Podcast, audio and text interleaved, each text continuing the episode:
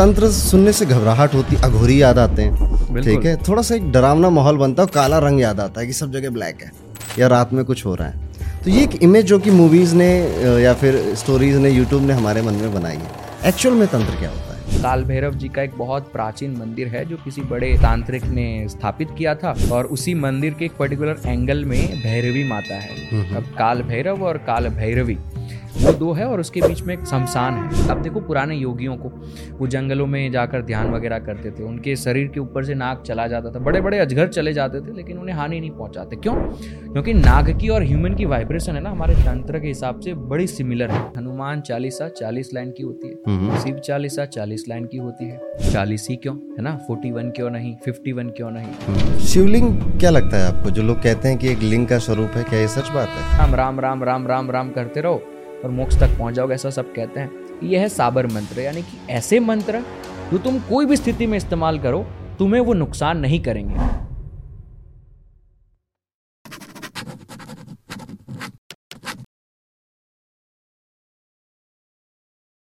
जिल भाई, दी अरुण पंडित शो में आपका बहुत बहुत स्वागत है। और आपका मैं बहुत बड़ा फ़ैन हूँ ठीक है? और मेरे स्टूडेंट्स और हमारे व्यूवर्स भी आपका कंटेंट देखते हैं। काफ़ी अप्रिशिएशन और कमेंट में भी बोल रहे थे सब लोग कि जील भाई को बुलाओ। तो आज आप यहाँ पे उसके लिए बहुत बहुत थैंक यू आपको। आपका बहुत बहुत धन्यवाद बुलाने के लिए। आ, हम अपने पॉडकास्ट को थीम बेस्ड रखते हैं। तो हम आज आपसे जानना चाहेंगे कुंडलिनी बहुत सुनते हैं हाँ। कुंडलिनी जागृत कर लेंगे तो ये मिल जाएगा वो मिल जाएगा पावरफुल बन जाएँगे सुपर ह्यूमन बन जाएँगे। तो ये कुंडलिनी की जो मतलब एक तो इसकी meaning in a simple term और क्या है ये जागरण क्या स्टेप्स होते हैं इस पर थोड़ी रोशनी डालिए। बिल्कुल। तो बड़ा अच्छा सवाल किया आपने आजकल इंटरनेट पर ये बड़ी भ्रमित चीज़ें जो चल रही है कुंडलिनी के बारे में कि इसे जागृत करने से सिद्धियाँ मिल जाएगी हवा में उड़ने लगोगे ज्ञान मिल जाएगा त्रिकालदर्शी हो जाओगे ऐसा नहीं है।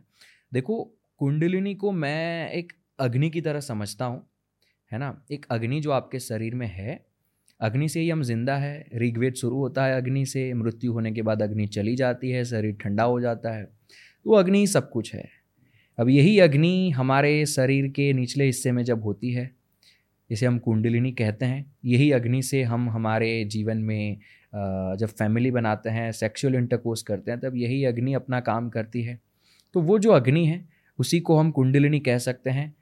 अब इसको हमारे शास्त्रों में, योगिक लैंग्वेज में कुंडलिनी इसी वजह से कहा जाता है और इसको सांप का सिंबोलिज्म सिंबोलिज्म इसी वजह से दिया जाता है क्योंकि ये कुंडल है, यानी कि एक कॉइल्ड स्प्रिंग जैसे होती है, वैसे ही एक नाग है जो आपके मूलाधार चक्र पे लपेटा हुआ है। बट ये बस एक सिंबोलिज्म है, कहने की चीज़ है राइट वो जो अग्नि है, वही अग्नि जब ऊपर उठती है, अगर ऊपर उठकर आपके अजन चक्र या फिर कोई भी चक्र में आती है तो वो चक्र एक्टिवेट हो जाता है वो चक्र से वो चक्र का काम शुरू हो जाता चक्र को बता सकते हैं कितने होते हैं और क्या क्या सिंबल सिंबोलिज्म होता चक्र है? मेन सात चक्र है जहाँ से हमारा मोस्ट ऑफ़ द शरीर चलता है। मूलाधार जो आपके जनेन्द्रियों के नीचे। हम्म, हम्म। आपकी नाभि से थोड़ा नीचे होता है स्वादिस्थान नाभि के थोड़ा ऊपर मणिपूर्ण। आपकी छाती के बीच में होता है अनाहत गले में विशुद्धि माथे में यहाँ आईब्रोज के बीच में होता है अजन। और ऊपर जहाँ सीखा बांधते हैं वहाँ होता है सहस्त्रार चक्र। हम्म, हम्म।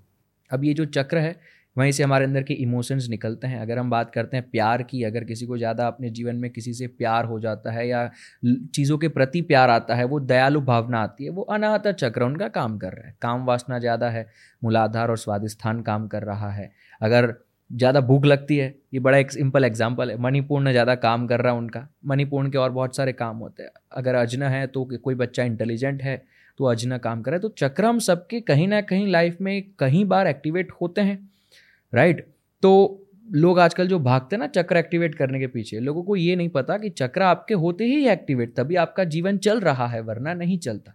तो ये चक्र है, हमारे इमोशंस हमारे चक्र है, और कुंडलिनी उसी चक्र की एक पार्ट है, एक अग्नि है, जो अलग अलग चक्र में स्थित हो सकती है। जब बात करते हैं ना कि इनको जागरण करने की तो मतलब ये स्टेप बाय स्टेप होते हैं। हम्म, हम्म। ठीक है? तो सबसे पहले मूलाधार चक्र होता है। हाँ जी। एंड जितना मुझे पता है कि हर चक्र के एक लेवल है ये एक तरह जैसे वीडियो गेम में लेवल होता है ना इसको पार करोगे लेकिन पहले एक डिफिकल्टी आएगी। हम्म। उससे उसको जीतना पड़ेगा उसको अपोनेंट को हराना पड़ेगा। नेक्स्ट स्टेप में जाओगे फिर उसकी डिफिकल्टी लेवल थोड़ा ज़्यादा है। इस पर थोड़ी रोशनी डाल सकते हैं कि हर चक्र के डिफिकल्टी लेवल क्या है? इमोशनल वाइज या स्पिरिचुअल वाइज ओके। तो अगर हम बात करते हैं हमारे मूलाधार स्वादिस्थान और मणिपूर्ण की। हम्म। पहले मुना- मूलाधार और स्वादिस्थान की बात कर रहे हैं। ये चक्र है जहाँ काम वासना ज़्यादा होती है। तो जब आप अपनी कुंडलिनी साधना भी शुरू करोगे या तंत्र भी कोई साधना शुरू करोगे ना तो शुरुआत वहीं से होगी। कुंडलिनी वहीं होती है मूलाधार स्वादिस्थान में। तो कई बार लोगों के साथ होता है कि काम वासना और ज़्यादा उत्तेजित हो जाती है जब वो हम्म। कुंडलिनी साधना करते हैं। क्यों? क्योंकि वो चक्र जब खुलने की कोशिश करते हैं वो इतना हाईली वाइब्रेट करते हैं वो जो एनर्जी प्रोड्यूस करते हैं हम्म, हम्म, वो एनर्जी अगर झेलने की क्षमता नहीं है तो वो काम वासना भी बन सकती है। इसी वजह से तंत्र में काफ़ी सारे ऐसी तांत्रिक टर्मिनोलॉजी है sex with Devi okay right तो ये एक अकल्ट साइंस भी है उसी चीज़ को समझाने के लिए। तो जब आप सबसे पहले कुंडलिनी साधना शुरू करते हैं या कोई भी ऐसी हार्ड लेवल की एक टॉप लेवल की साधना शुरू करते हैं तो सबसे पहला ही अड़चन ये आ जाता है और यहीं पर लोग फंस जाते हैं यहीं पर लोगों की जीवन में कठिनाई शुरू हो जाती है। लोग कहते हैं हम मेडिटेट करते करते नेगेटिविटी को फील करते हैं हमें लगता है आँखें बंद करके बैठे हैं ध्यान करने और कोई हमें देख रहा है बाहर कोई है और आँखें खोल देते हैं मेडिटेट कर नहीं पाते हैं। हम्म, ये उसी वजह से हो रहा है। जब मेडिटेट कर रहे हैं मूलाधार अपने आप को वाइब्रेट करता है और जो नेगेटिविटी होती है वो बाहर निकल रही है। अगर आप उस समय डर गए तो आगे मेडिटेट नहीं कर पाओगे। अगर उसको झेल लिया उस डर को अगर आपने काबू कर लिया तो आप आगे निकल जाओगे। तो वैसे ही अगर हम ऊपर आएँगे मणिपूर्ण में तो जठराग्नि जो है आपकी काफ़ी सारे लोगों को ध्यान करते समय या तो शायद वो बहुत भूख लगने लगती है शायद भूख कम हो जाती। आप देखिए जो बड़े बड़े साधु संत है हिमालय पे बिना खाए पिए रह सकते हैं वो कैसे अपनी जठराग्नि को कंट्रोल करके जो मणिपूर्ण में स्थित होती है उसके ऊपर जाएँगे अनाहता है प्यार की भावना कैसे ये साधु संत जो हैं सारे इतना प्यार सबको एक ही नज़र से देखते हैं? तो वो एक अनहता के अंदर है। अब अनहता दूसरी और ये भी हो सकता है कि आपको बिना काम का लोगों पे मोह आने लगे। अट्रैक्ट होने लगो आप चीज़ों के प्रति है ना? तो वो एक इल्यूजन अनाहता क्रिएट कर सकता है। एक आवाज़ क्रिएट कर सकता है अनाहता आपके शरीर के अंदर ध्यान करते समय जिससे शायद डर लगने लगे। तो वो चीज़ को आपको काबू करना आना चाहिए। वैसे ही विशुद्धि में जाओगे ये आपके वाक पे होता है। हम्म, हम्म, तो कुछ लोग जो हैं आप देखो साधु संत बोलने में बड़े अच्छे होते हैं वो समझा देते हैं कथाएँ कर लेते हैं ये जो हैं अच्छे अच्छे साधु संत आजकल कथा करने वाले भी बहुत हैं जो नहीं है। तो वो विशुद्धि का काम है विशुद्धि आपकी वॉइस आपकी स्पीच देने की क्षमता को अच्छी कर सकती है बिगाड़ सकती है। अजनब पे आओगे आपका इंटेलिजेंस अच्छी तरफ़ जा सकता है इंटेलिजेंस जो है वो बंद भी हो सकता है आप शायद मंद बुद्धि हो जाओ हु नोज़ सो वो है सहस्त्रा की तो बात करनी ही नहीं चाहिए क्योंकि वो तो साइलेंट चक्र है वहाँ तक जाने की किसी की क्षमता है ही नहीं आज के जीवन में जो ये सुन रहे हैं उनके लिए। तो ये हमारे चक्र है उनकी डिफ़िकल्टीज पॉजिटिव साइड सब कुछ है। अब ये गुरु की आवश्यकता इसी वजह से क्योंकि ये समझ नहीं आएगा ना हमको। जब हम करेंगे कोई भी साधना क्या हो रहा है मैं तो डर गया मैं नहीं करूँगा। पहले ही खत्म हो गया तो इसीलिए गुरु की आवश्यकता ये मेरा भी एक्सपीरियंस रहा है कि जैसे हम अपने स्टूडेंट्स को बोलते हैं ना कि आप थोड़ा मेडिटेट करेंगे तो एस्ट्रोलॉजी अच्छे से सीखेंगे या न्यूमलॉजी अच्छे से सीखेंगे।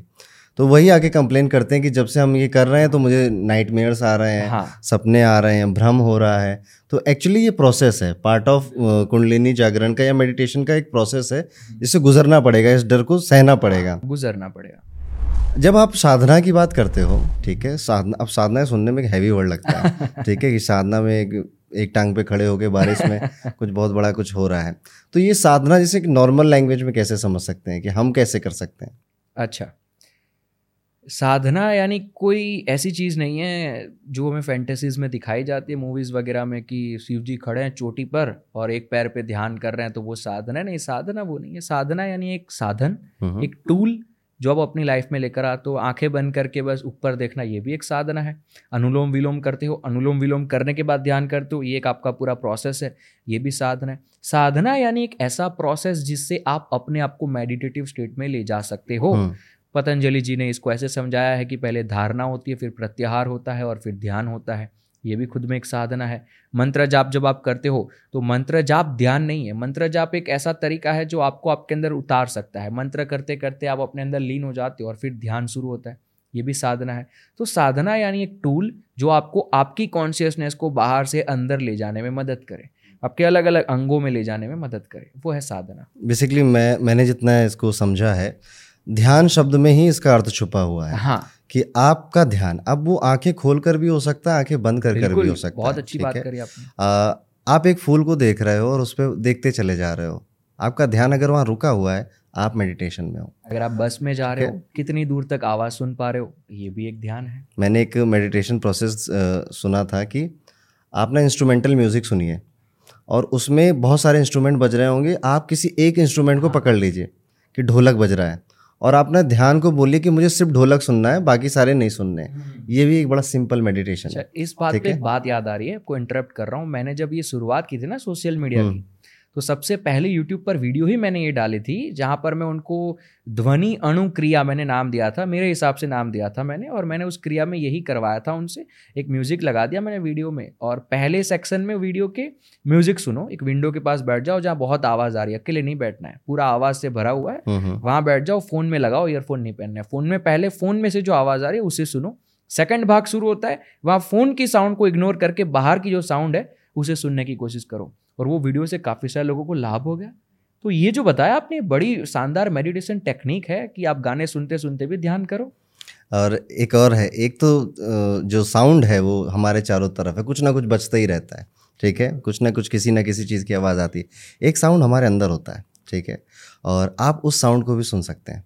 इसे कहा जाता है साउंड ऑफ़ साइलेंस आप ईयर प्लग लगाइए और कुछ नहीं झिंगुर की आवाज़ आती है कानों हाँ। में ठीक है? या किस किसी को झरने की आवाज़ आ सकती है उस साउंड को सुनिए ठीक है? अगर ये साउंड ऑफ़ साइलेंस को भी अगर आप फॉलो करते हैं तो ये भी एक मेडिटेशन प्रोसेस है। इन शॉर्ट अगर मैं कहूँ तो हज़ार तरीके हैं हज़ारों से भी ज़्यादा हैं। बिल्कुल। लोगों ने अलग अलग करे मैं ओशो को सुनता था एक टाइम पे तो ओशो कह रहे थे कि जब नहाओ तो एक एक पैर पे खड़े हो जाओ और पानी को महसूस करो कि पानी नीचे एक पैर पे जा रहा है। पंद्रह मिनट। फिर दूसरे पैर पे खड़े हो जाओ फिर दूसरे पैर पे पानी। तो उनका अलग तरीका है ठीक है? अब उनकी प्रैक्टिसेस भी अलग है वो काफ़ी कंट्रोवर्शियल है एक बूंद अपने शरीर पे डालो और वो बूंद को ट्रैक करो कैसे yes, जा रही है वो भी ध्यान है। वो भी ध्यान है। तो ध्यान या साधना सुन के ऐसा नहीं लगना चाहिए कि यार ये बड़ा ऐसा काम है कि भाई हमसे तो नहीं होगा ये झील भाई ही कर पाएँगे ठीक है? तो ऐसा नहीं है। It is a very simple thing आप आराम से कर सकते हैं। कुंडलिनी जागरण वो प्रोसेस अपने आप फॉलो हो जाता है अगर मैं गलत नहीं हूँ। ठीक है? उसको ध्यान मत लाओ कि कुंडलिनी जागृत करनी है। हम्म। तुम बस अपना काम करो वो अपने आप होगी। ये, ये बड़ी भारी सब भारी बात है ये। बेसिकली ये लेट गो की बात कह रहे हैं आप हाँ, ठीक है। कि छोड़ दो। छोड़ दो। हम यूजुअली जीवन में भी जिन चीज़ों के पीछे भागते हैं वो हमसे भाग जाती है ठीक है? तो हम जिनको छोड़ देंगे वो हमारे पास स्वतः ही चली आती हैं। एक चीज़ यहाँ पे याद आ रही है मुझे। हम कई सारे ऐसे वीडियोस देखते हैं जिसमें गुरु ने ऐसे छुआ टच किया और वो इंसान रोने लग गया पागल हो गया ठीक है? कई लोग गुरु को देख कर रोने लग जाते हैं, पागल हो जाते हैं, ठीक है? इसके पीछे का क्या राज होता है? देखो, सबसे पहले तो है ना गुरु को समझते ही गलत है कि गुरु एक दाढ़ी वाला होगा, चोटी बांधी होगी वाइट कलर बहुत बूढ़ा आदमी है, जो आपको कुछ प्रवचन देगा और वो आपका गुरु हो गया। गुरु ऐसा नहीं है, गुरु एक एनर्जी है, ठीक है? एनर्जी सुनने में भी बड़ा भारी लगता है, लेकिन वो एक ऐसी शक्ति है, एक ऐसी एनर्जी है, जो एक ह्यूमन बॉडी में भी हो सकती है, वो बिना ह्यूमन बॉडी के भी हो सकती है। जैसे हमारे भगवान दत्तात्रेय के थे चौबीस गुरु जो इस नेचर के अंदर अलग अलग थे फूल हो गया पत्ते होंगे वही गुरु थे। शायद आपके कोई बड़े बुज़ुर्ग जो पहले बहुत लंबी डीप साधना करते थे उनकी मृत्यु के बाद उनकी जो एनर्जी है वो भी आपको हेल्प कर सकती है जिसे वेस्टर्न में एंजल कहा जाता है। हम्म। है ना? तो गुरु एक एनर्जी है।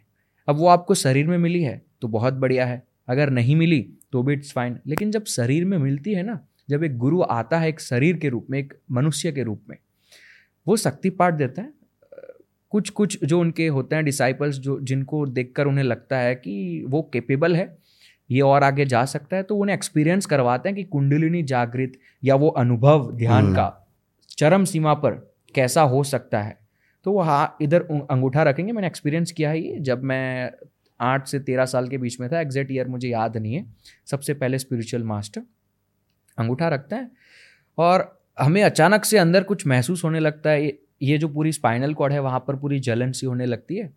और जैसे ही अंगूठा हाथ आते हैं हम फिर से ये मटेरियल की दुनिया में आने लगते हैं। हम्म। वो पूरी कॉन्शियसनेस बाहर आने की कोशिश करती है।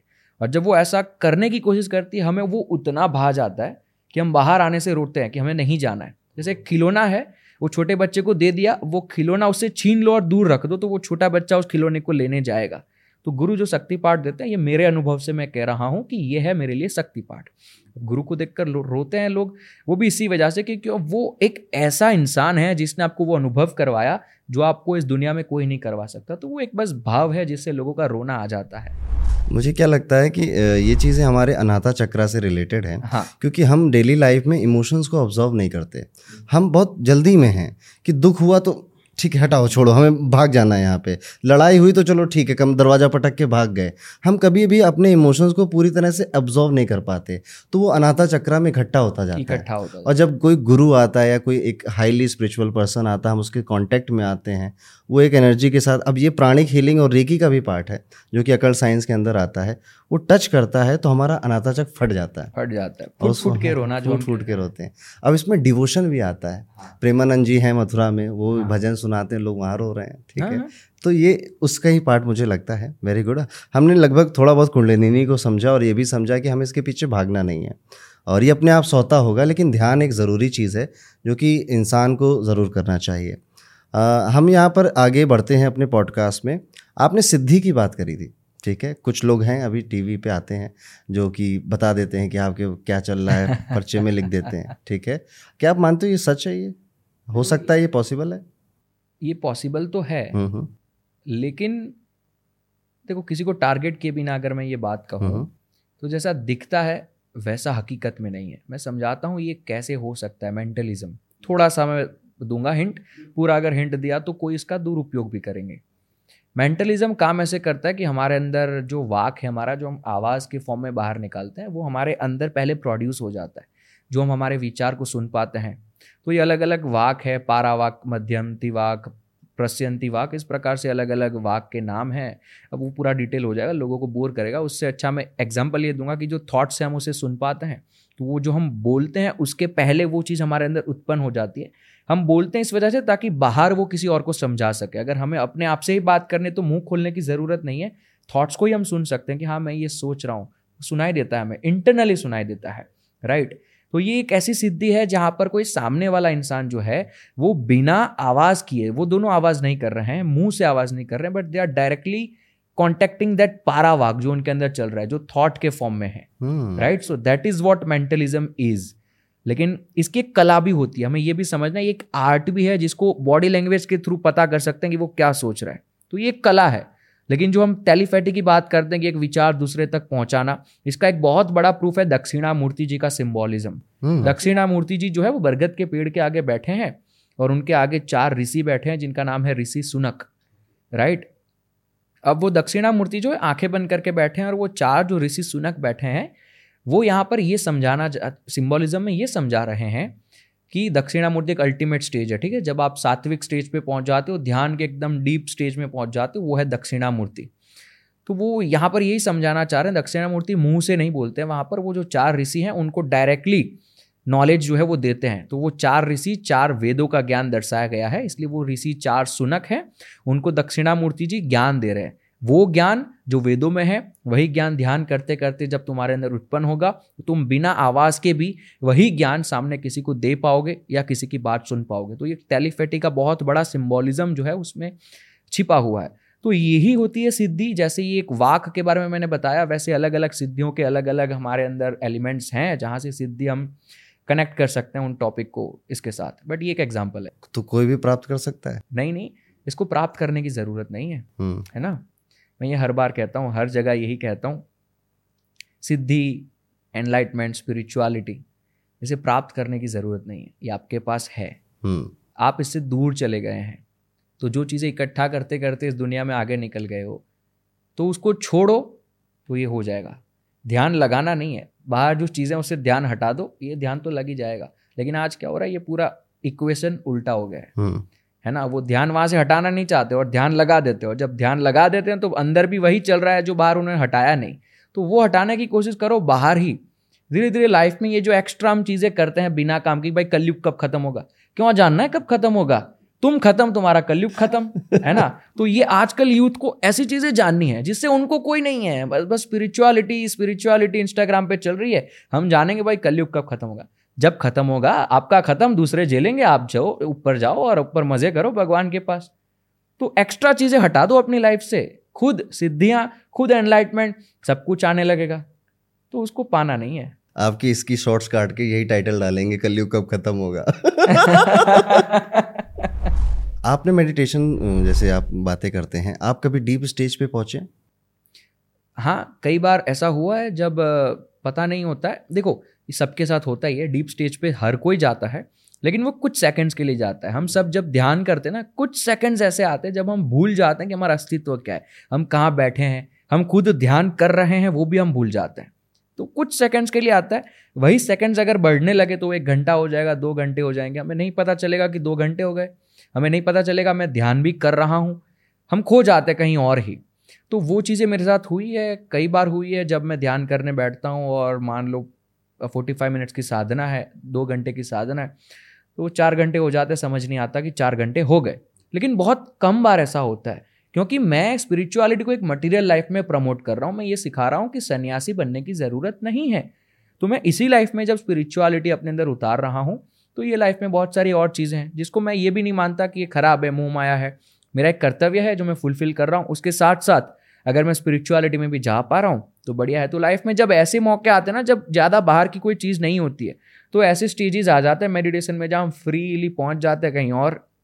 जब बाहर आते हैं, समझ आता है, भाई, चार घंटे हो गए। ओजस उत्पन्न होता है अंदर से, गर्माहट। है ना? एक बार हुआ था, मैं ध्यान कर रहा था और एक कारपेट पे बैठा था मैं योगा मैट तब थी नहीं मेरे पास, बहुत पहले की बात है। तो कारपेट था और वो मैं खड़ा हुआ, चार दो घंटे के बाद, वो कारपेट पूरा गर्म हो रखा है। है ना वो प्लास्टिक का था वो कारपेट तो प्लास्टिक के दो जो अलग अलग प्लास्टिक्स के एलिमेंट्स होते हैं उस कारपेट में तो वहाँ से दो ऐसे प्लास्टिक के थ्रेड निकल रहे थे वो पूरे जल गए। वो हुआ ओजस की वजह तब पहली बार मैंने मेरी लाइफ में कुंडलिनी को एक्सपीरियंस किया था कि कुंडलिनी वो जो अग्नि है वो जो ओजस है हम्म, हम्म। जिसे हम तपस्या कहते हैं क्यों कहते हैं? तपना तप जो उत्पन्न होता है आपके अंदर उसे ओजस कह लो तप कह लो कुंडलिनी कह लो गर्मी कह लो फायर कह लो। तो वो बहुत ज़्यादा उत्पन्न हुई, लेकिन मुझे पता नहीं चला कैसे इसको मैनेज करना। तो वो वहीं नीचे ही रह गई और पूरी गर्माहट जहाँ मैं बैठा था बेस पे, वहाँ हो गई। तो ये राख और ये सब कनेक्ट कर सकते हैं आप ये तंत्र के साथ, ये कैसे कैसे राख की यूज़ की जाती है तंत्र में? तो ये है सारी चीज़। तंत्र पे अभी हम आएँगे। जैसे आपने अपनी डेट ऑफ़ बर्थ बताई थी, आप मुलांग चार के हैं। चार के, हर मुलांग का एक देवता होता है। मुलांग चार को गणेश जी रूल करते हैं। ठीक है? तो गणेश जी से कोई कनेक्शन आपका? गणेश जी से तो बहुत बड़ा कनेक्शन है, बहुत कंट्रोवर्सी हुई है मेरी इस टॉपिक्स पे। देखो, मैंने ना एक बार वीडियो बनाई थी कि गणेश जी का जो सर है, वो हाथी का नहीं है, ठीक है? वो हमें बताया जा रहा है हाथी का, वो हाथी का नहीं है। मैं उस उस पॉइंट ऑफ़ व्यू से कह रहा था, वो पॉइंट ऑफ़ व्यू लोग समझ नहीं पाए। मेरा पॉइंट ऑफ़ व्यू वहाँ पर कहने का ये था ये कहानी बताता हूँ मैं, ठीक है? हम जो ये सुनते हैं ना कि गणेश जी का सर काट दिया था भगवान शिव ने, है ना? ये कहानी मैं हर जगह बता के आया हूँ अभी आज पॉडकास्ट में, लेकिन बता देता हूँ एक बार और, है ना? तो ये कहानी ऐसी है कि हमने सुना है बचपन से कि गणेश जी जो है, अपनी माता पार्वती की रक्षा करने के लिए बाहर खड़े होते हैं और पार्वती जी नहा रहे हैं, शिव जी आते हैं, अपना त्रिशूल उठाकर उनका जो है वो गला काट देते हैं और वो बेचारे अपने धड़ से अलग हो जाते हैं। पार्वती जी गुस्से होकर बाहर आती है और कहती है कि आपने ऐसा क्यों किया? मेरे बेटे का फिर से सर लगाओ, तब जाकर हाथी का सर जो है वो शिव जी ने लगाया। अब यही चीज़ मैं अपने अनुभव से समझाता हूँ मेरे शरीर में ये पूरी जो स्टोरी है वो मेरे शरीर में कैसे काम करी। हम्म। अभी रिसेंट एक्सपीरियंस है मेरा ये इतना पुराना भी नहीं है। हमारा जो मूलाधार चक्र है उसमें कुंडलिनी होती है जिसे हम देवी कहते हैं। देवी यानी हमारी पार्वती देवी। वो सब देवी एक ही है उनके अलग अलग फॉर्म है। मान लो पार्वती देवी मूलाधार चक्र को जो रूल करते हैं मूलाधार चक्र के जो देवता है वो है गणेश जी। हम्म, हम्म। अब हम सब शिव हैं, ठीक है? मैं शिव हूँ, मेरे अंदर जब शक्ति आई तो मैं ज़िंदा मनुष्य बन गया। मेरे अंदर से शक्ति चली जाएगी, मैं एक मृत्यु मृत्यु हो जाएगी और मैं मर जाऊँगा। तो मैं खुद शिव हूँ। अब मैं जब ये धारता हूँ कि मुझे ध्यान करना है, मैं ध्यान करने के लिए बैठा, यानी कि मैं शिव मैं ध्यान करने बैठा। जब मैं ध्यान करने बैठा तो मैं अपने कुंडलिनी को ऊपर उठाने के लिए जाऊँगा, नीचे मूलाधार चक्र को वाइब्रेट करवाने की कोशिश करूँगा, राइट? तो मूलाधार चक्र के देवता कौन है? गणेश जी। तो मैं शिव मैं गया कुंडलिनी से मिलने। कुंडलिनी कौन? शक्ति। हाँ। जो शक्ति जब ऊपर आएगी तो शिव शक्ति का मिलन होगा यहाँ पर एनलाइटमेंट जिसे हम कहते हैं। तो मैं जाऊँगा शक्ति को लेने। अब मैं शक्ति को लेने जाऊँगा लेकिन वो शक्ति जहाँ नहा रही है वो कौन है? गणेश जी सिक्योरिटी कर रहे हैं तो मूलाधार चक्र के जो द्वारपाल है जो सिंबोलिज्म है वो है गणेश जी। अब मुझे पहले गणेश जी को तोड़ना पड़ेगा गणेश जी को मारना पड़ेगा तभी मूलाधार मेरा खुलेगा। तो मैंने शिव मैं शिव हूँ और मैंने अपनी ताकत से गणेश जी का जो है गला काट दिया उन्हें मार दिया। अब अंदर से पार्वती जी बाहर आ गए। अब कुंडलिनी जब बाहर आती है जो मैंने अग्नि की बात करी ओजस की बात करी जब कुंडलिनी बाहर आती है बड़े फोर्स में आती है। बड़ी गर्माहट के साथ ऊपर उठती है तो हमें भी पूरे शरीर में गर्माहट सी महसूस होती है। तो अब क्या हुआ यहाँ पर? वो स्टोरी रिलेट कीजिए। शिव जी गए गणेश जी को मारा पार्वती जी गुस्से में बाहर आई कि आपने क्यों मारा मेरे बेटे को? हम्म, हम्म। अब कुंडलिनी जब उठती है ना तो वो हमेशा ऊपर नहीं रहती है। वो एक टाइम पे जब ध्यान खत्म होगा वो फिर से डिसेंड हो जाएगी मूलाधार में चली जाएगी। लेकिन इस बार जब मूलाधार में वो जाएगी ना तो वो विजडम के साथ जाएगी। पहले नेगेटिविटी के अंदर घेरी हुई थी वो। एक बार मूलाधार खोलोगे तो मूलाधार की नेगेटिविटी दूर हो जाएगी। तो अब जब फिर से गई तो शिव जी को वो कह गई कि मेरे बेटे का सर क्यों काटा? मेरे बेटे का सर फिर से लगा दो। तो अब शिव जी ने किसका सर लगाया? हाथी का। हाथी कौन है? विजडम हाथी के अंदर विजडम बहुत ज़्यादा होता है, वो बड़ा इंटेलिजेंट जानवर है। तो अब लगाया हाथी का सर। तो ये कहानी जो हमें सुनाई जा रही है बाहर, वो हमारे अंदर का ही सिम्बॉलिज्म है। तो मैं एक कहानी को समझाने के लिए वहाँ ये कह रहा था कि गणेश जी का जो सर है, वो रियलिटी में हाथी का नहीं, हमें दिखाया जा रहा है कि हाथी का है। उसके पीछे का तात्पर्य ये था कि ये सिम्बॉलिज्म है। अब इसको लोगों तक पहुँचाए कैसे, किसको कुंडलिनी का पता नहीं, किसी को मूलाधार का पता नहीं, किसी को ये नहीं पता कि मैं शिव हूँ, ठीक है? तो ये चीज़ अब लोगों तक पहुँचाए कैसे? तो हमारे ऋषि मुनियों ने कहानी का फॉर्मेशन दिया इन सारे सिम्बॉलिज्म को। लेकिन आज अगर हम ऐसा कहने जाएँगे, जो भक्ति भाव से जुड़े ना गणेश जी से मेरे गणेश जी का तो सर हाथी का इतनी सारी जगहों में दिखाया जाता है। और आप कैसे कह रहे हैं कि उनका सर हाथी नहीं है? आप तो हमारे शास्त्रों के विरुद्ध जा रहे हैं। लेकिन भैया मैं तो तुम्हारे ही शास्त्रों में जो ये बताया है कहानी उस कहानी को कैसे तुम अपने जीवन में उपयोग कर पाओगे उसी चीज़ को मैं समझाने की कोशिश कर रहा हूँ। अगर ये समझ गए तुम्हारे गणेश जी आपको मुबारक उनका सर हाथी का आपको मुबारक। लेकिन पहले जो सर हाथी का नहीं था तो उसे तोड़ो ऊपर लेकर आओ फिर जब जाएगा तो हाथी का सर है तुम हाथी के सर से पूछो मुझे कोई दिक्कत नहीं है। तो कहानियों में बहुत सारे ऐसे सिम्बोलिज्म है। एक और कहानी सुनाऊं? हम्म, गणेश जी की। गणेश जी के नीचे चूहा होता है। हम सब ये समझते हैं हम सब अ, सुनते आए हैं बचपन से कि हमारे जितने भी भगवान हैं उन सबका वाहन एक जानवर है। तो एग्ज़ाम्पल लेते हैं। गणेश जी का बात करें उनका एक नीचे चूहा है। है ना? अब मैं समझाता हूँ गणेश जी के साथ चूहा क्यों है नीचे? या कोई भी हमारे देवी देवताओं के साथ जो जानवर वो क्यों है? हमारे अंदर जो हमारा मूलाधार है और स्वादिष्ठान है ये काम वासना रखता है और जानवर भी रखते हैं। तो वो एक जानवर की क्वालिटी है है ना? राइट तो वो जानवर की क्वालिटी को दर्शाने के लिए नीचे जानवर होता है और ऊपर देवी बैठी होगी, या कोई भी जो देवता है हमारे, वो जानवर के ऊपर बैठे होंगे। तो नीचे जो जानवर है, वो आपका नीचे का पोर्शन है, ऊपर जो देवी बैठी है, वो आपका ये वाला पोर्शन है। उसके बीच में कौन है? हम है। तो हम जब भगवान के सामने बैठकर उनके हाथ जोड़ते हैं तो वो जो मूर्ति बनाई गई है, वो एक टीचिंग है, वो एक सिम्बॉलिज्म है आपके लिए कि आपको ये जो नीचे जानवर की क्वालिटी है, उससे उठकर ऊपर वाली क्वालिटी क्वालिटी तक आना है, जो है देवी की या कोई भी देवता की क्वालिटी तो इसी इसी चीज़ को समझाने के लिए गणेश जी के पास चूहा है। उनके पैर के पास चूहा है। वो दर्शाने के लिए कि ये आपकी एनिमल क्वालिटी है और ऊपर जब गणेश जी है वो पूरे गणेश जी विजडम के भगवान विघ्नहर्ता विघ्नकर्ता भी होता है ठीक है? वो वो गणेश जी जब मूलाधार में थे ना पहले हम्म। जब शिव जी नहीं गए थे उनको मार के पार्वती जी के पास तब वो विघ्न करता थे। वही विघ्न कर रहे थे मूलाधार ही विघ्न करता है हमारी लाइफ में। लेकिन जब एक बार कुंडलिनी बाहर आई और फिर से जब अंदर गई तो वो विघ्न करता अब विघ्न हरता बन गए। तो तंत्र में गणेश जी के दोनों भाग है विघ्न करता भी और विघ्न हरता भी है। तो उसी चीज़ को समझाने के लिए यही एनिमल क्वालिटी और जो देव तत्व, देवी तत्व है, उस चीज़ को समझाने के लिए जानवर को एज अ सिम्बॉलिज्म दिखाया गया है हमारे कल्चर में। रियलिटी में कोई जानवर में बैठ के ट्रैवल नहीं करता था। एक सिम्बॉलिज्म है। लेकिन अब ये लोगों को बताओगे कैसे? लोगों को विश्वास कैसे दिलाओगे कि एक सिम्बोलिज्म है? लोग नहीं मानेंगे। ये तो मैं भी मानता हूँ कि हमारे हिंदू सनातन धर्म में कई सारी ऐसी कथाएँ हैं। हाँ। जिनके पीछे मीनिंग बहुत डीप है। बिल्कुल। जिसमें मैं बाली और सुग्रीव की कथा अपने स्टूडेंट्स को सुनाता हूँ कि बाली सुग्रीव से लड़ा। दोनों एक जैसे दिखते हैं ठीक है? और सुग बाली जो है वो सुग्रीव से थ्री टाइम्स पावरफुल है क्योंकि वो फिफ्टी परसेंट पावर ले लेता है। तो अगर हम सौ सौ हैं आपका पचास ले लूँगा तो मैं थ्री टाइम्स आपसे पावरफुल हो जाऊँगा। एंड बाली बार बार लड़ रहा है बार बार पीटा जा रहा है। ठीक है? अब बाली कौन है? सॉरी सुग्रीव बार बार लड़ रहा है और बाली उसे बार बार पीट दे रहा है। सुग्रीव आप हो, जिसके पास डिज़ायर हैं, सफल होने के जिम जाने के सिगरेट छोड़ने के, दारू छोड़ने के, ठीक है? सारी भ्रांतियाँ छोड़ने के, ताकि मैं सफल हो सकूँ। ये सुग्रीव है। बाली पावरफुल है, जो कि आपको ये करने नहीं दे रहा। वो आपका प्रोकेस्टिनेशन है, वो आप जो डिले करते जा रहे हो चीज़ें, जो आपको डर है, जो घबरा, वो बाली है। वो आपसे थ्री टाइम्स पावरफुल है। लेकिन सुग्रीव को जीतना है। उसे राजा बनना है। वो राजा कैसे बनेगा? जब तक श्री राम नहीं आएँगे, वो राजा नहीं बनेगा। श्री राम कौन है? हायर कॉन्शियसनेस है। तो जब तक श्री राम नहीं आएँगे, सुग्रीव का साथ नहीं देंगे तो वो अपने इन जो डर है उसका, जो प्रोकास्टिनेशन है उसका, उसे उन्हें हरा नहीं पाएगा। तो ये एक पूरी प्रोसेस है जिसको सुग्रीव और बाली की कथा से हमको समझाया गया ठीक है? ऐसे ही आपने बड़ी सुंदर कथा हमें सुनाई। भगवान गणेश की बात हो रही है। मेरे मन में एक चीज़ आ रही है और इस पॉडकास्ट के ज़रिए मैं वो मैसेज देना चाहता हूँ। कि भगवान गणेश हो या कोई भी हो आप उनको हमेशा ना अपने आराध्य की तरह देखें। उनको कोई शोपीस की तरह ना देखें। बहुत सारे लोग ऐसे करते हैं टाइल में फ़ोटो लगा दी घर के बाहर। हाँ। ठीक है? भगवान गणेश जब द्वारपाल बने थे तो देखा ना क्या हुआ? ठीक है? आपके घर के द्वारपाल बनेंगे तो फिर क्या होगा आपके घर में? तो ये काम कभी मत करिएगा ठीक है? वो आराध्य हैं आपका उनसे दिल का कनेक्शन है अपने घर के पूजा घर में वो कनेक्शन बना के रखिए। तो बस एक ये छोटा सा मैसेज है जो मैं देना चाहूँगा।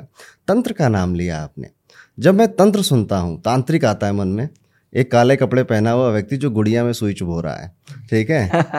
सो एक्चुअल में तंत्र सुनने से घबराहट होती अघोरी याद आते हैं ठीक है? थोड़ा सा एक डरावना माहौल बनता है काला रंग याद आता है कि सब जगह ब्लैक है या रात में कुछ हो रहा है। तो ये एक इमेज जो कि मूवीज़ ने या फिर स्टोरीज ने यूट्यूब ने हमारे मन में बनाई है। एक्चुअल में तंत्र क्या होता है? तंत्र एक सिस्टम है हम देखते हैं सरकार का तंत्र होता है। तो तंत्र एक सिस्टम है जो हमारे सनातन धर्म ने हमें दी है। ये इतनी पावरफुल हम कहते हैं ना कि हमारे वेदों में साइंस छिपा हुआ है हमारे वेदों में ये है वो है आजकल। देखो इंस्टाग्राम यूट्यूब पर बहुत चलता है। हमारे वेदों में तो इतनी सारी चीज़ें हैं वो ये जर्मन का ये साइंटिस्ट था वो ये ये ले गया अमेरिका का ये साइंटिस्ट था जो वेदों से चुरा के ले गया। चुरा के कोई नहीं लेंगे ये एक सिस्टम है जो हमारे ह्यूमन के पास है लेकिन हमारे सनातन धर्म ने उसे हमें उतार के दिया है हमारे ही स्क्रिप्चर्स के अंदर।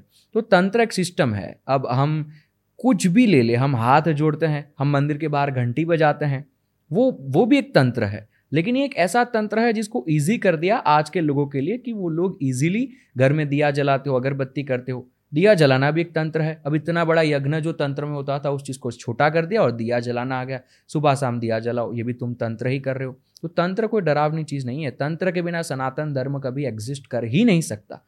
क्योंकि तंत्र एक सिस्टम सनातन धर्म क्या है? सनातन का मतलब जो वर्षों से चला आ रहा है, जो कब शुरू हुआ किसी को नहीं पता, कब खत्म होगा किसी को नहीं पता। अब देखो हमारी आत्मा, ये कब शुरू हुई नहीं पता, कब खत्म होगी नहीं पता। नदी को देख लो, नदी अपना पानी ऊपर जाता है आसमान में, बादलों में, बादल फिर से वो पानी पहाड़ों पर डालता है, पहाड़ से फिर से वो नदी में। आप कोई भी चीज़ देखो हमारे सनातन धर्म की, अगर युगों की बात करते हैं, कहते हैं, युग घूम फिर के अभी कलयुग चल रही है, जैसे खत्म होगा, फिर से ये पूरा सर्कल शुरू होगा, और फिर से राम राज आ जाएगा और सब कुछ शुरू हो जाएगा, भगवान का युग आ जाएगा। आप कर्मों का सिद्धांत देखो, कहते हैं कि जैसा करोगे वैसा भरोगे।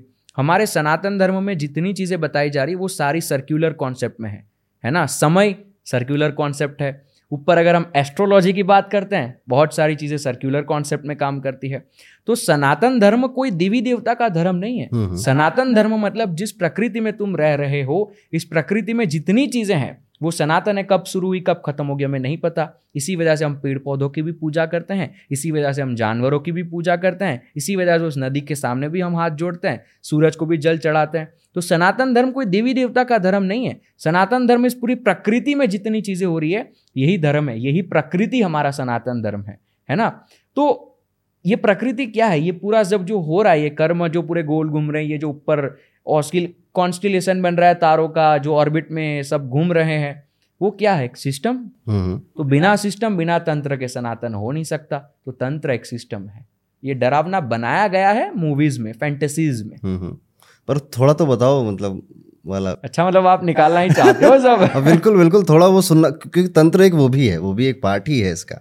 आपने तंत्र का जो रियल मीनिंग है वो तो हमें समझाया ही। हाँ। पर जो हम सुनना चाहते हैं कि वो प्रैक्टिस क्या है?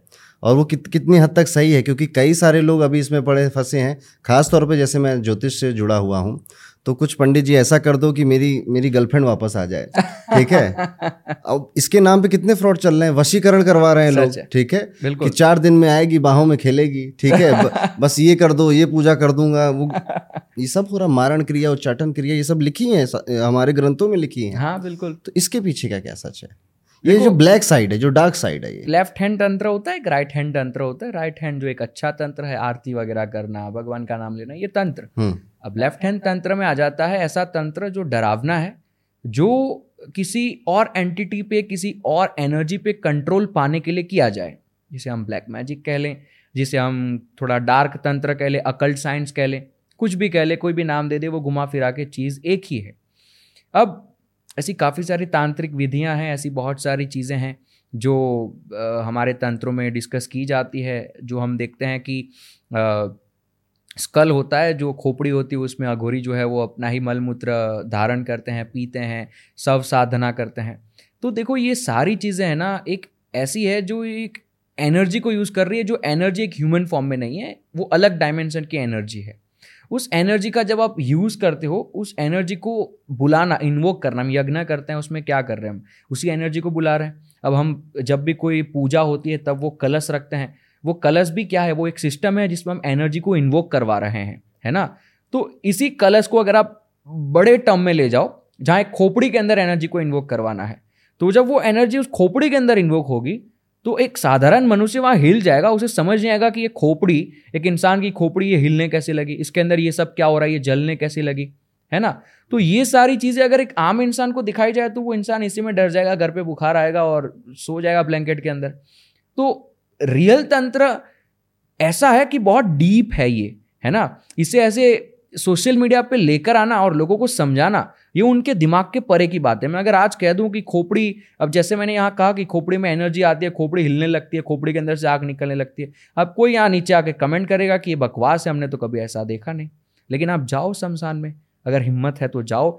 मणिकर्णिका घाट में ऐसी ऐसी जगह है जहाँ जाओ और आपको पता चलेगा क्या क्या वहाँ होता है। एक मनुष्य शरीर का भी इस्तेमाल किया जा सकता है अलग अलग कारण से अलग अलग चीज़ करने के लिए। क्योंकि ये शरीर की जब मृत्यु हो जाती है, तेरह दिन का हमारे अंदर एक संस्कार होता है जो हम करते हैं, वो भी हम इसी वजह से करते हैं, तेरह दिन तक वो एनर्जी अभी एग्जिस्ट करती है। उसको पूरा संपूर्ण शांति देने के लिए तेरह दिन का ये भी पूरा एक साइंटिफिक है ये बहुत डिटेल में इसको समझाया नहीं जा सकता बातों बातों में उसको समझाने के लिए बहुत सारी चीज़ों का यूज़ करना पड़ता है। लेकिन ये तेरह दिन तेरह दिन का जो रिचुअल है ना ये पूरा ये रिचुअल भी इसी वजह से क्योंकि वो जो एनर्जी है वो एनर्जी भी, भी एग्जिस्ट करती है एक मृत्यु के बाद भी उसे टाइम लगता है पूरा आकाश में मिलने में अनंत आकाश की बात कर रहा हूँ ये जो आकाश दिखता है वो नहीं अनंत आकाश यानी वो एक जो नथिंगनेस है इस ब्रह्मांड में उसमें उसको मिलने में टाइम लगता है। तो उसका यूज़ किया जा सकता है तेरह दिन के अंदर अगर कोई तांत्रिक है जो किसी घर परिवार पे ब्लैक मैजिक करना चाहता है तो उसके घर परिवार की मृत्यु हो जाती है, वो जो एनर्जी है, उसका यूज़ किया जा सकता है, उसे इन्वोक करवाया जा सकता है और उस एनर्जी से करवाया जा सकता है कुछ भी जो वो करवाना चाहता है। क्योंकि वो एनर्जी के पास अब शरीर नहीं है। जब उस एनर्जी के पास शरीर नहीं होगा तो वो एनर्जी किसी के भी वश में आ सकती है, कोई भी उसका इस्तेमाल कर सकता है। जब हमारे पास शरीर है, तभी कॉन्शियसनेस है। उस आत्मा के पास खुद की कॉन्शियसनेस नहीं आती। तो शरीर के अंदर कॉन्शियसनेस है, तब हमें पता है कि मेरे माँ बाप है और मुझे इनके साथ ये यही करना है। लेकिन जब वो हमारे बाहर चली गई, उसके पास कॉन्शियसनेस नहीं है। अब कोई तांत्रिक अपनी कॉन्शियसनेस को बाहर निकालकर, उस एनर्जी को बुलाकर अपनी कॉन्शियसनेस से, वो खोपड़ी पे ऐसे हाथ रख के बोलता है जाओ उधर, दूर वो है, उसको ये कर क्या? तो उसी के घर की एनर्जी यूज़ करके, उसी के घर के ऊपर ब्लैक मैजिक कर रहा है।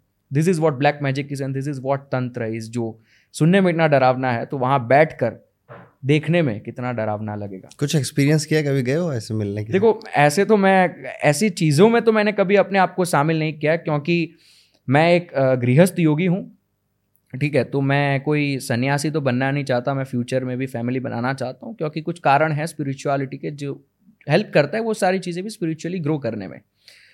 लेकिन मैंने एक्सपीरियंस किए तो नहीं है वहाँ बैठकर लेकिन मैंने ऐसी बहुत सारी चीज़ें खुद अघोरियों से और खुद ऐसे जो योगी और बड़े बड़े तांत्रिक होते हैं उनसे सुनी क्योंकि मैं रहता हूँ ऐसी जगह।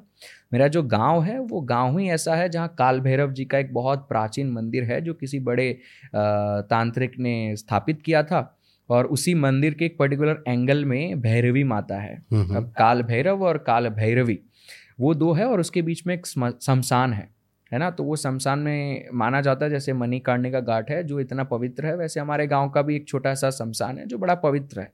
अब ज़्यादा यूज़ नहीं होता क्योंकि अब वो इलेक्ट्रिक आ गया ना जो इलेक्ट्रिक में जला देते हैं। अब वो हम्म। लकड़ी वाला कॉन्सेप्ट जा रहा है जो बड़ा दुख की बात है। वो लकड़ियों पर जलाना भी एक चीज़ होती थी।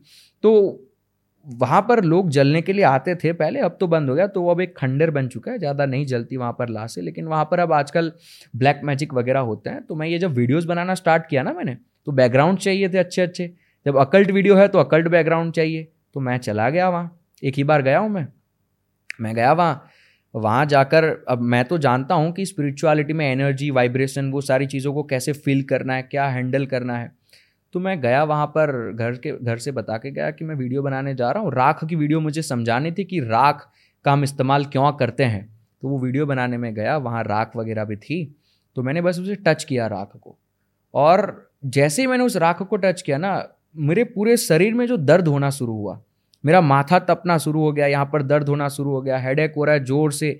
वीडियो भी मैंने वहीं रहने दी, मैं सीधा घर भी नहीं गया, मैं सीधा गया काल भैरव जी के मंदिर, जो वहाँ पर शमशान के बगल में है। मैं वहाँ गया काल भैरव एक बहुत बड़ी ताकत है, जो आपके अंदर, ये सारी चीज़ों को कूल डाउन कर सकती है। तो मैं जब वहाँ गया ना आई कैन लिटरली फील कि मेरे शरीर से कोई चीज़ मेरे पैर के थ्रू नीचे जा रही है। अभी एक्सपीरियंस मैंने ना घर वालों को कभी बताया है, ना मैंने कहीं और शेयर किया, मैं पहली बार यहाँ कह रहा हूँ। क्योंकि ये घर वालों को भी बताऊँ तो उन्हें लगेगा बकवास है। किसी और को भी समझाऊं तो किसी को लगेगा बकवास है, लेकिन आई कैन ये जो आप देख रहे हैं ना, ये कड़ा पहना हुआ है। अब लोग मुझे ये कहते हैं कि सदगुरु जी पहनते हैं, उनकी कॉपी करने के लिए इसने पहन लिया। बट इसी पैर से वो एनर्जी मेरे नीचे जा रही है, मैं फील कर रहा हूँ। अब सोचोगे कि राइट लेग से क्यों लेफ़्ट से क्यों नहीं? तो वो एनर्जी जब आती है ना तो लेफ़्ट लेग से आती है, जब जाती है तो ये वाले लेग से जाती है।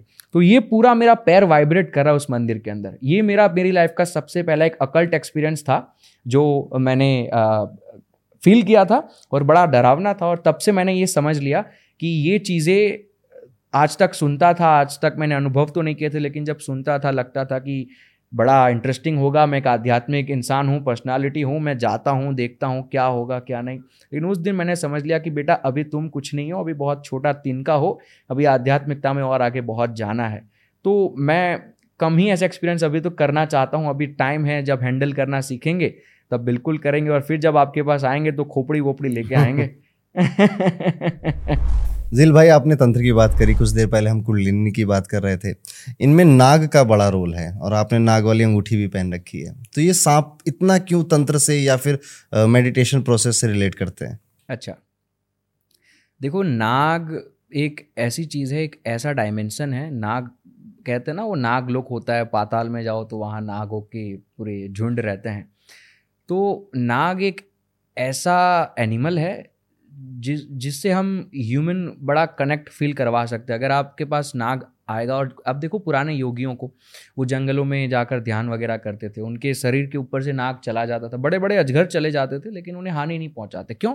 क्योंकि नाग की और ह्यूमन की वाइब्रेशन है ना हमारे तंत्र के हिसाब से बड़ी सिमिलर है।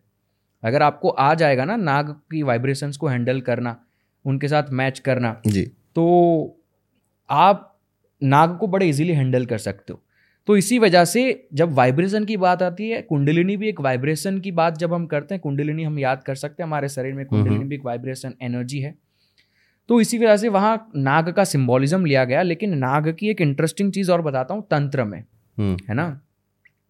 नाग का इस्तेमाल किया जाता है हम कहते हैं नाग दोष है सर्प दोष है ऐसे सारे आप तो जानते हैं है ना? काल सर्प दोष ऐसे बहुत सारे टर्म्स हैं।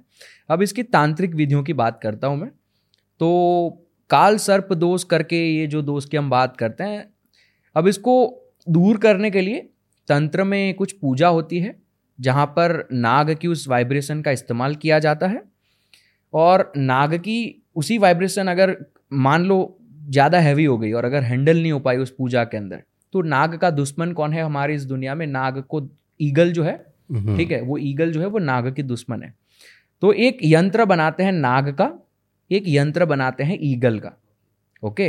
अब अगर काल सर्प दोष की कोई पूजा विधि तां, तांत्रिक तरीके से की जा रही है और अगर वो वाइब्रेशन हैंडल नहीं हो पाई तो उस चीज़ को बंद कैसे करना है? उसके लिए वो जो ईगल का यंत्र है उसका इस्तेमाल करेंगे। लेकिन जब पूजा शुरू होती है ना तो वो ईगल का यंत्र उतना दूर मिट्टी के अंदर छिपा दिया जाता है। हम्म। है ना? मिट्टी के अंदर पूरा गाड़ देंगे उसको व्हाइट कलर के कपड़े में ढकेंगे और मिट्टी के अंदर डाल देंगे। उसका इस्तेमाल ये एक सेकेंडरी वेपन है कि अगर प्लान ए फेल हो गया तो प्लान बी पे जाएँगे। ये मैं मॉडर्न लैंग्वेज में समझाने की कोशिश कर रहा हूँ।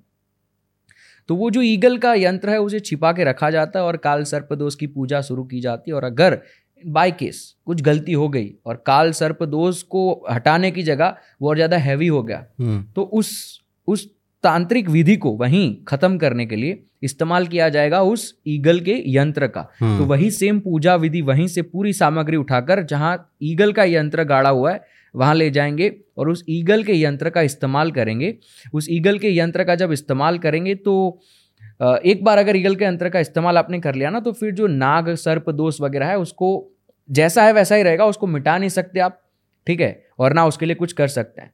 तो ये बड़ा एक डीप तांत्रिक तरीका मैं यहाँ समझाने की कोशिश कर रहा हूँ कि देखो हमारा तंत्र कैसे काम करता है कि एक चीज़ अगर कोई कर रहा है जो एक एक चीज़ है जो लोगों को जाननी चाहिए कि तंत्र आपकी जान ले भी सकता है है ना?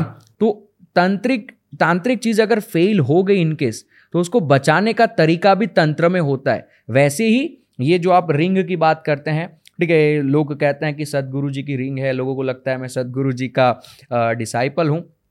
मैं पूरा उनका डिसाइपल नहीं हूँ, लेकिन सदगुरु जी मेरी लाइफ में तब आए।